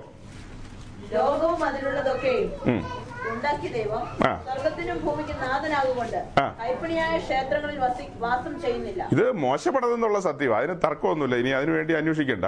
ശലോമോൻ ആലയം പടതെന്നുള്ള സത്യം, അത് ഈ പറഞ്ഞ സാധനങ്ങളെല്ലാം ഉപയോഗിച്ച. പക്ഷെ നമ്മുടെ ഉദ്ദേശിമാർ ഈ വാക്യം വായിച്ചിട്ട് നിങ്ങൾ കൊണ്ടുവരൂ, ഊരിയിടൂ, അഴിച്ചിടൂ എന്നൊക്കെ പറഞ്ഞു കഴിഞ്ഞാൽ സംഭവം പെശകാവും. അന്ന് പിടിച്ച ഗബ്രിയേലും മീഖായേലൊക്കെ ഒരു ഏറെ തീക്കാത്തേക്ക് ജനത്തെ പറ്റിക്കാൻ കൊള്ളാവോ? ഇവിടെ ഈ വായിച്ച വാക്യപ്രകാരം നമ്മളോട് ആരോടെങ്കിലോട് കതിരമരം കൊണ്ടുവരാൻ പറഞ്ഞിട്ടുണ്ടോ? അല്ലെങ്കിൽ തകശുതോല്, പിന്നേന നീലനൂല്, ചുവപ്പ് നൂല്, വെള്ളി, പൊന്ന്, ഈ സാധനങ്ങളൊക്കെ പറഞ്ഞിട്ടുണ്ട്. നമ്മുടെ ആൾക്കാർ ആകെ പൈസയും കൊടുക്കും സ്വർണവും കൊടുക്കും. ഇത് രണ്ടും അല്ലാതെ വെള്ളിയോ താമരോ ഒന്നും ആരും കൊടുക്കുന്നില്ലല്ലോ. കൊടുക്കട്ടെ, കതിരമരമൊക്കെ കൊടുക്കട്ടെ. അങ്ങനെയാണെങ്കിൽ അങ്ങനെ പല സാധനങ്ങളുണ്ട്, ദേവദാരു, ഇതൊക്കെ കൊടുക്കട്ടെ. ഇതൊന്നും ആരും കൊടുക്കുന്നില്ലല്ലോ. എല്ലാവരും പൈസ കൊടുക്കുന്നു, അല്ലെങ്കിൽ പിന്നെ എന്ത് കൊടുക്കും? പിന്നെ ആകെ കയ്യിലുള്ള സാധനം ഏതാ? മലയാളികളുടെ കയ്യിൽ ഏറ്റവും കൂടുതലുള്ള സാധനം സ്വർണം, അതെടുത്ത് കൊടുക്കും. ഈ രണ്ട് കാര്യമാണോ നമ്മളോടുള്ള ബന്ധത്തിൽ? സഹോദരങ്ങളെ, സഭ എന്ന് പറയുന്നത് ഒരു കല്ലുമണ്ണും അല്ല. സഭ എന്ന് പറയുന്നത് ഒരു ഫിസിക്കൽ സ്ട്രക്ചർ ആണോ? ആണോ? അല്ല. നമ്മൾ ഈ പറഞ്ഞില്ല, ഇങ്ങോട്ട് നോക്കിയത് നിങ്ങൾ ഇതിനകത്ത് കാണുന്ന ഈ പലക, ഇത് കർത്താവിന്റെ വിശുദ്ധന്മാരെ, പണിതീർക്കപ്പെട്ട പലകകൾ, പണിതീർക്കപ്പെട്ട വിശുദ്ധന്മാരെ, യോഗ്യരായവരെ, ആ പെർഫെക്ഷനിലേക്ക് വന്നവരെയാണ് കാണിക്കുന്നത്. അതുപോലെ ഇതിനകത്ത് ഓരോ കാര്യങ്ങളും അവിടെ പൊന്നു കൊണ്ടുവരാൻ പറയുമ്പോൾ, പുതിയ നിയമത്തിലേക്ക് വരുമ്പോൾ പൊന്നുപോലെ തെളിഞ്ഞ വിശ്വാസം, വിശ്വാസ വീരന്മാരെ സഭയ്ക്ക് വേണം. അതല്ലേ ആ വാക്യത്തിന്റെ അർത്ഥം? അതുപോലെ തകശുതോൽ തകശുതോൽ കാണിക്കുന്ന കഷ്ടങ്ങളെയാണ് ക്രിസ്തീയ ജീവിതത്തിലെ പെർസിക്യൂഷൻ, കഷ്ടങ്ങൾ, ഉപദ്രവങ്ങൾ, ഈ കാര്യങ്ങളെയാണ് തകശുതോൽ കാണിക്കുന്നത്. ഇത് തകശുതോൽ, ബാഡ്ജറ്റ് സ്കിൻ, അത് എക്സ്പ്ലെയിൻ ചെയ്യണം പിന്നീട്. ഇതിനടി കിടക്കുന്നത് എന്നാ ചോപ്പിച്ച ആട്ടുകൊറ്റൻ തോൽ. ഇന്നലെ ഞാൻ അത് പറഞ്ഞപ്പോ ഒരു വാക്ക് വിട്ടുപോയി, ചെമ്മരിയാടിന്റെ കണ്ട് പറഞ്ഞുപോയി. അതിനടിയിൽ തൊട്ട് താഴെ വരുന്നത് ചോപ്പിച്ച ആട്ടുകൊറ്റൻ തോൽ, അതിന് താഴെ വരുന്നത് കോലാട്ടി രോമം, ഗോഡ്സ് ഹെയർ, അതിന് താഴെ വരുന്നത് ഏറ്റവും അടിയിൽ വരുന്നത് നാല് നൂലുകളാൽ തുന്നപ്പെട്ട കെരൂബുകളെ ആലേഖനം ചെയ്തിരിക്കുന്ന തേജസ്സിന്റെ മൂടുവിരി, തുണി കൊണ്ടുള്ള മൂടുവിരി, അങ്ങനെ നാലെണ്ണം ഇതിന്റെ അടിയിൽ വരുന്നത്. അതിൽ ഏറ്റവും പുറത്ത് കാണുന്നത് ക്രിസ്തീയ ജീവിതത്തിൽ എന്ത് കാണിക്കും? കഷ്ടങ്ങളും ഉപദ്രവങ്ങളും ഉണ്ടെന്ന് കാണിക്കും. ദൈവസഭയ്ക്ക് വേണ്ടി അനേക കഷ്ടങ്ങളും ഉപദ്രവങ്ങളും അനുഭവിച്ച് മുൻപോട്ട് പോകുന്ന അനേക സൗരന്മാർ ഇതിനകത്ത് ആവശ്യമുണ്ട്. അതുപോലെ ഓരോന്ന് വെള്ളി എന്താ യേശുക്രിസ്തുവിന്റെ രക്തത്തെ കാണിക്കുന്നു, വീണ്ടെടുപ്പിനെ കാണിക്കുന്നു. അങ്ങനെ വീണ്ടെടുക്കപ്പെട്ടവർ ഇതിന്റെ പണിയോടുള്ള ബന്ധത്തിൽ ആവശ്യമുണ്ട്. ഓരോരോ കാര്യങ്ങൾ, നീലനൂൽ, ചുവപ്പ് നൂൽ, ഇതെല്ലാം എക്സ്പ്ലെയിൻ ചെയ്യണം. അങ്ങനെ വരുമ്പോൾ ഈ ഇരിക്കുന്ന നാം ഓരോരുത്തരുമാണ് ഇതിൽ പറയുന്ന ഓരോരോ കാര്യങ്ങൾ. നാം ഓരോരുത്തരും ആ സമർപ്പണത്തിലേക്ക് വന്നാൽ, നമ്മെ ഒരുമിച്ച് പണിതാൽ, നാം ഒരാലയമായി അത്യുന്നതിന്റെ കൂടാരമായി സഭയാം കൂടാരം ഉയർത്തുകയല്ലേ. ആ കൂടാരമല്ലേ നമ്മൾ വെളിപ്പെടാൻ പോകുന്ന പുതിയ ഭൂമി കാണുന്നത്. ഇതാ മനുഷ്യരോടുകൂടെ ദൈവത്തിന്റെ പണി തീർക്കപ്പെട്ട കൂടാരം. അത് കല്ലും മണ്ണും കൊണ്ടാണ് പറഞ്ഞത്. പിന്നെ എന്തിനാ എമിറേറ്റ്സിൽ ടിക്കറ്റ് എടുത്ത് കയറി വരുന്നേ? നിങ്ങളല്ലേ പ്രോത്സാഹിപ്പിക്കുന്നേ. അപ്പൊ സഭ പണിയണമെങ്കിൽ എന്ത് വേണം? ഏറ്റവും ആദ്യം ഞാൻ പറഞ്ഞു, സഭ എന്ന് പറയുന്നത് അത്യുന്നതൻ കൈപ്പണിയായതിൽ വസിക്കുവോ? അപ്പൊ നമ്മൾ നാട്ടിൽ കൂടി വരാനൊരു കെട്ടിടം പറഞ്ഞാൽ അതിന് കെട്ടിടം നമ്മുടെ പിതാക്കന്മാർക്ക് വല്ല വിദ്യാഭ്യാസം ഉണ്ടോ? അവരതിന് അന്നൊരു പേര് വിളിച്ചു, സഭാ ഹോളെന്ന്. നമുക്കതെങ്ങനെ ആലയമായിട്ട് മാറി? നമുക്ക് എങ്ങനെയത് ആലയമായി? ആലയം ശരിക്കും ഏതാ? അത്യുന്നതന്റെ ആലയം ഏതാ? ഈ ഇരിക്കുന്നതല്ലേ ആലയം. ഇതിലൊരു പണി പോലും നടക്കുന്നില്ല. എന്നിട്ട് ദിറംസും ബീഡിയും കേടിയും ഒക്കെ ആയിട്ട് നാട്ടിലേക്ക് പോവാണ്, കല്ലും മണ്ണും മേടിച്ച്. മറ്റവർക്ക് പറ്റിയ പറ്റി നമുക്ക് പറ്റരുത്. ആർക്ക്? മറ്റവർക്ക് പറ്റിയത് കൂടെ പറഞ്ഞു നിർത്താൻ. എന്താ അവർക്ക് പറ്റിയത്? അവർ തെറ്റിദ്ധരിച്ചു. അതായത് യെരുശലേമിൽ, യഹൂദിയിൽ, ശമരിയയിൽ ഓടി നടന്ന തോമാസ്, നമ്മുടെ അപ്പോസ്തലൻ തോമാസ്, അതിലെല്ലാം നടന്നു കഴിഞ്ഞപ്പോൾ കർത്താവ് പറഞ്ഞു, ഒരു ട്രാൻസ്ഫർ തന്നേക്കാം, നേരെ പൊക്കോ, മലങ്കരയിലേക്ക് പൊക്കോളാൻ പറഞ്ഞു. അദ്ദേഹം നേരെ വന്ന് ലാൻഡ് ചെയ്ത് കൊടുങ്ങല്ലൂർ, അല്ലേ തോമാസ് വന്ന് അവിടെയല്ലേ? അങ്ങനെ കൊടുങ്ങല്ലൂർ ട്രാൻസ്ഫർ കിട്ടി, വിളിക്കുക ട്രാൻസ്ഫർ കിട്ടി, കൊടുങ്ങല്ലൂർ വന്നു. ആ പലസ്തീനിലൂടെ നടന്നപ്പോൾ അവരുടെ പ്രസംഗ വിഷയം ഇതാണ്, അത്യുന്നതനായവൻ കൈപ്പണിയായതിൽ വാസം ചെയ്യുന്നില്ല. എല്ലാ ദിവസവും രാവിലെ പരിശോധന ഇറങ്ങും തോമാസ്. തോമാസ് ലീഗ, തോമാസ് പറഞ്ഞിട്ട് മനസ്സിലായില്ല അല്ലേ, തോമാസ് ലീഗ. അങ്ങനെ യെരുശലേം ദേവാലയത്തിന് മുമ്പിൽ നിന്നിട്ട് ഈ ആൾക്കാരെല്ലാം അവിടെ യാഗം നടത്താൻ പോകുമ്പോൾ അവിടെ നിന്ന് വിളിച്ചു പറയും, അത്യുന്നതനായവൻ കൈപ്പണിയായതിൽ വാസം ചെയ്യുന്നില്ല. ഇതിലെ തിരശീലയൊക്കെ രണ്ടായി ചിന്തിപ്പോയതാണ്. ഇതിൽ ദൈവമഹത്വം ഇല്ല. ദൈവമഹത്വം മാളിക മുറിയിൽ ഇറങ്ങി, ഞങ്ങൾ ആ മഹത്വം ചുമക്കുന്നവരാണ്. ഇതെല്ലാവർക്കും പരിചയമോ അല്ലേ? അങ്ങനെ അങ്ങനെ പരിചയം നടത്തിക്കൊണ്ടിരുന്നപ്പോഴാണ് ട്രാൻസ്ഫർ കിട്ടുന്നത്. നേരെ ഫ്ലൈ ചെയ്ത് അവിടെ വന്നു, കൊടുങ്ങല്ലൂർ വന്നിറങ്ങി. അങ്ങനെ കൊടുങ്ങല്ലൂർ വന്നിറങ്ങിയിട്ട് കേരളത്തിലൂടെ നടന്ന് പ്രസംഗിക്കുകയാണ്. അതിൽ അല്ലെങ്കിൽ കേരളത്തിലൂടെ നടന്നു പുള്ളി അന്വേഷിക്കുകയാണ്, ഇവിടെ എവിടെ സിമെന്റ് ഇഷ്ടിക കിട്ടുന്നത്, ഇവിടെ എവിടെ ചുടിഷ്ടിക കിട്ടുന്നത്, ഏഹ് ഇവിടെ എവിടെയാ, എന്ത് എന്തിനാ തോമാസ് എന്ന് ചോദിച്ചു. പറഞ്ഞു, എനിക്കൊരു ഏഴര പള്ളി പണിതിട്ട് പോകണം, ഏഴര പള്ളി പണിയണ്ടേ. ഏഴര പള്ളി പണിയാനായിട്ട് താൻ അവിടെ സിമെന്റും കുമ്മായും ചുണ്ണാമ്പൊക്കെ അന്വേഷിച്ച് നടന്നോ നടന്നോ പക്ഷെ ഇവരെല്ലാം പിന്നീട് സിമെന്റും കുമ്മായും ഇട്ടിയേം കൊണ്ട് കെട്ടി പൊക്കിട്ട് കാത്തീഡ്രൽ ചർച്ച്, ഓ ബസ്ലിക്കാന്നൊക്കെ അങ്ങ് പറഞ്ഞു കളയുമ്പോഴത്തേക്കും ജനമെല്ലാം കുമ്പിടുവാണ് അതിന്റെ മുമ്പിൽ നിന്ന്. ഞാൻ കഴിഞ്ഞ വർഷം ആൾക്കാരോട് ഇവിടെ വന്നപ്പോൾ പറഞ്ഞു, നിങ്ങൾ എന്തിനാ ഇങ്ങനെ കുരിശു വരയ്ക്കണമെന്ന് ചോദിച്ചു. ഈ കുരിശടിയൊക്കെ കാണുമ്പോഴേ യോ ദൈവസാന്നിധ്യം ഉള്ളയിടാന്ന്. അങ്ങനെയെങ്കിൽ നിങ്ങൾ ഈ പുസ്തകം വിശ്വസിക്കുന്നുണ്ട്? ഉണ്ടോണ്ടോണ്ടോണ്ട് ഇതിനകത്ത് കുരുന്തലേഖനത്തിൽ പറയുന്നു, അത്യുന്നതനായവന്റെ മന്ദിരം നാം ഓരോരുത്തരുമാണ്. അങ്ങനെയാണ് എനിക്ക് നല്ല ഉറപ്പം, ഞാനാണ് അത്യുന്നതിന്റെ ആലയം. അങ്ങനെയാണ് നീ ഇനി എന്നെ കാണുമ്പോൾ എന്ത് ചെയ്തോണം? കുരിശു വരച്ചോണം. ക്രൂശിക്കപ്പെട്ടവന്റെ ക്രിസ്തു എന്നിൽ വസിക്കുന്നു. നീ എന്നെ കാണുമ്പോൾ എന്ത് ചെയ്തിട്ട് പോകണം? എപ്പം കണ്ടാലും കുരിശു വരച്ചിട്ട് പോകണം. നീ വേദോസം വിശ്വസിക്കുന്ന നസ്രാണി ആണെങ്കിൽ എന്നെ കണ്ട അപ്പം കുരിശു വരച്ചോണം. കാരണം എന്നാ? നീ കുരുന്ത് ലേഖനം വിശ്വസിക്കുന്നുണ്ടെന്നല്ലേ പറഞ്ഞത്? നീ അപ്പോസ്തല പ്രവൃത്തി പതിനേഴ് ഇരുപത്തിനാല് അംഗീകരിക്കുന്നല്ലേ പറഞ്ഞത്? അംഗീകരിക്കുന്നില്ലേ? ഉണ്ടല്ലോ, അത്യുന്നതനായ കൈപ്പണിയായതിൽ, കപ്പോളയിൽ എന്ത് ചെയ്യുന്നില്ല, കുരിശടിയിൽ എന്ത് ചെയ്യുന്നില്ല, വസിക്കുന്നില്ല. പിന്നെ എവിടെ വസിക്കുന്നു? തന്റെ കൈ കൊണ്ടുണ്ടാക്കിയതാ. ഇത് നമ്മൾ ചുമ്മാ ഉണ്ടായി വന്നാണോ? തന്റെ കൈ കൊണ്ടുണ്ടാക്കിയതല്ലേ ഇത്? അപ്പൊ ഇതിനകത്ത് ദൈവ ദൈവ സാന്നിധ്യം, ദൈവ മഹത്വം ഉണ്ട്. അങ്ങനെയെങ്കിൽ നീ എല്ലാം എന്നെ കാണുമ്പോൾ എന്ത് ചെയ്തോണം? ഞാൻ അന്യായം പറഞ്ഞോ? അന്യായമാണോ പറഞ്ഞപ്പോ? ന്യായമായ കാര്യമല്ലേ പറഞ്ഞേ? ഞാനല്ലേ ഇപ്പൊ ദൈവസാന്നിധ്യം ചുമക്കുന്നത്? ഇത് നമുക്ക് ഓരോരുത്തർക്കും പറയാവുന്ന കാര്യമാണ്, ന്യായമായിട്ടും പറയാം. അപ്പൊ ഞാൻ പറഞ്ഞതെന്താ? തോമാസ് അവിടെ വന്ന് പ്രസംഗം മാറ്റിയോ?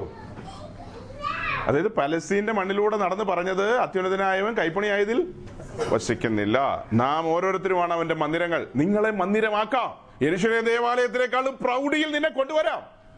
നീ ഇന്നവന്റെ കൂടാരമായി ഇറങ്ങി വന്നാൽ നീയാകുന്ന കല്ലിനെ അവൻ പണത് നിന്നെ പുതിയ ഭൂമിയിൽ തേജസിന്റെ നഗരത്തിലേക്ക് നിന്നെ കൊണ്ടുപോകും എന്ന വാക്തത്വമല്ലേ കൊടുത്തത്.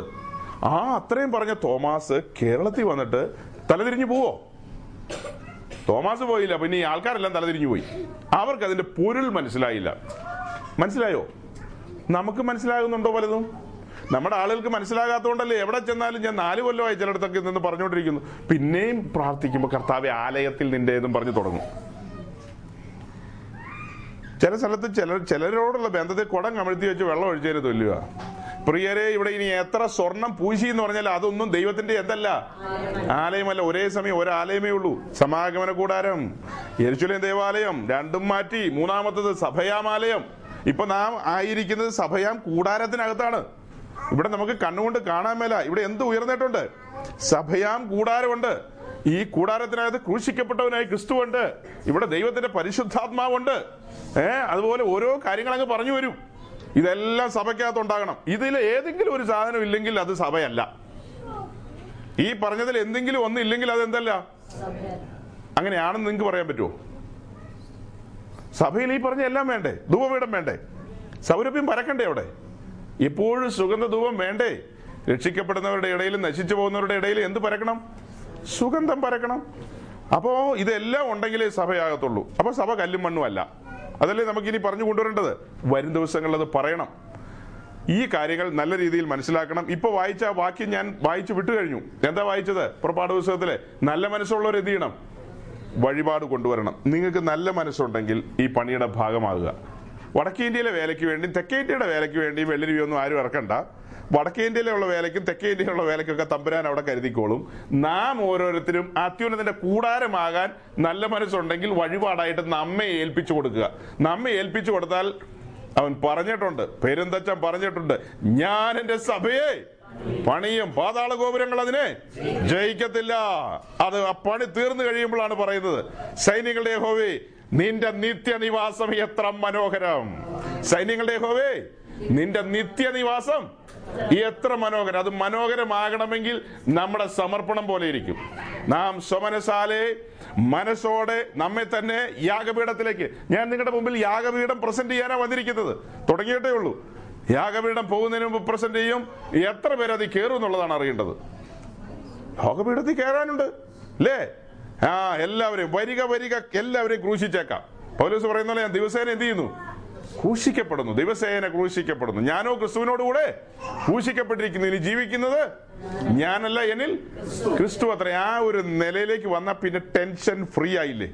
പിന്നെ പിന്നെ അങ്ങ് നടത്തുകയല്ലേ? പരിശുദ്ധാത്മാവ് നമ്മെ കൊണ്ടുപോവുകയല്ലേ? ദൈവത്തിന്റെ ആത്മാവ് നമ്മെ എങ്ങോട്ട് കൊണ്ടുപോവാ? അകത്തേക്ക് കൊണ്ടുപോവുക. പുറത്തേക്കല്ല കൊണ്ടുപോകുന്നത്. പിന്നെ എങ്ങോട്ടാ നോക്കണം? ഞാനൊരു സൂചന പറഞ്ഞു, ഇതോടെ പറഞ്ഞു വിടാം. പരിശുദ്ധാത്മാവിനെ കാണിക്കുന്നെന്ന് പറഞ്ഞില്ലേ? പരിശുദ്ധാത്മാവ് നമ്മെ സകല സത്യത്തിലും വഴി നടത്തും. വഴി നടത്തിയ സത്യത്തിന്റെ പൂർണ്ണതയിലേക്ക്, ആകത്തളങ്ങളിലേക്കാണ് കൊണ്ടുപോകുന്നത്. ആകത്തളങ്ങളിലേക്ക് പോവുകയാണ്. മണവാളനെയും മണവാട്ടിയെയും കാണിക്കുന്നു. പെട്ടകം രണ്ടും പറ്റിച്ചേർന്ന് എന്താകണം? ഒന്നായി തീരണം. അപ്പൊ പരിശുദ്ധാത്മാവ് നമ്മെ അകത്തേക്ക് കൊണ്ടുപോകും. പുറത്തേക്ക് എന്ത് ചെയ്യില്ല? കൊണ്ടുപോവോ? പുറത്തേക്കാണല്ലോ ഇപ്പൊ കൊണ്ടുപോകുന്നത്. പുറത്തുള്ള കാഴ്ചകളാണല്ലോ പലരും വന്ന് പറയുന്നതും ആളുകൾ കണ്ട് രസിക്കുന്നതും. അത് ശരിയായ പരിശുദ്ധാത്മാവായിരിക്കുമോ? പരിശുദ്ധാത്മാവാണെങ്കിൽ എങ്ങോട്ടാ കൊണ്ടുപോകത്തുള്ളൂ? ദൈവരാജ്യത്തിന്റെ ഒത്ത നടുവിലേക്ക്. അതിലെ മഹിമകൾ, അതിന്റെ ആഴങ്ങളാ നമ്മെ കാണിച്ചു തരത്തുള്ളൂ. യുവജനങ്ങളാ, ദൈവം നിങ്ങളെ സഹായിക്കട്ടെ.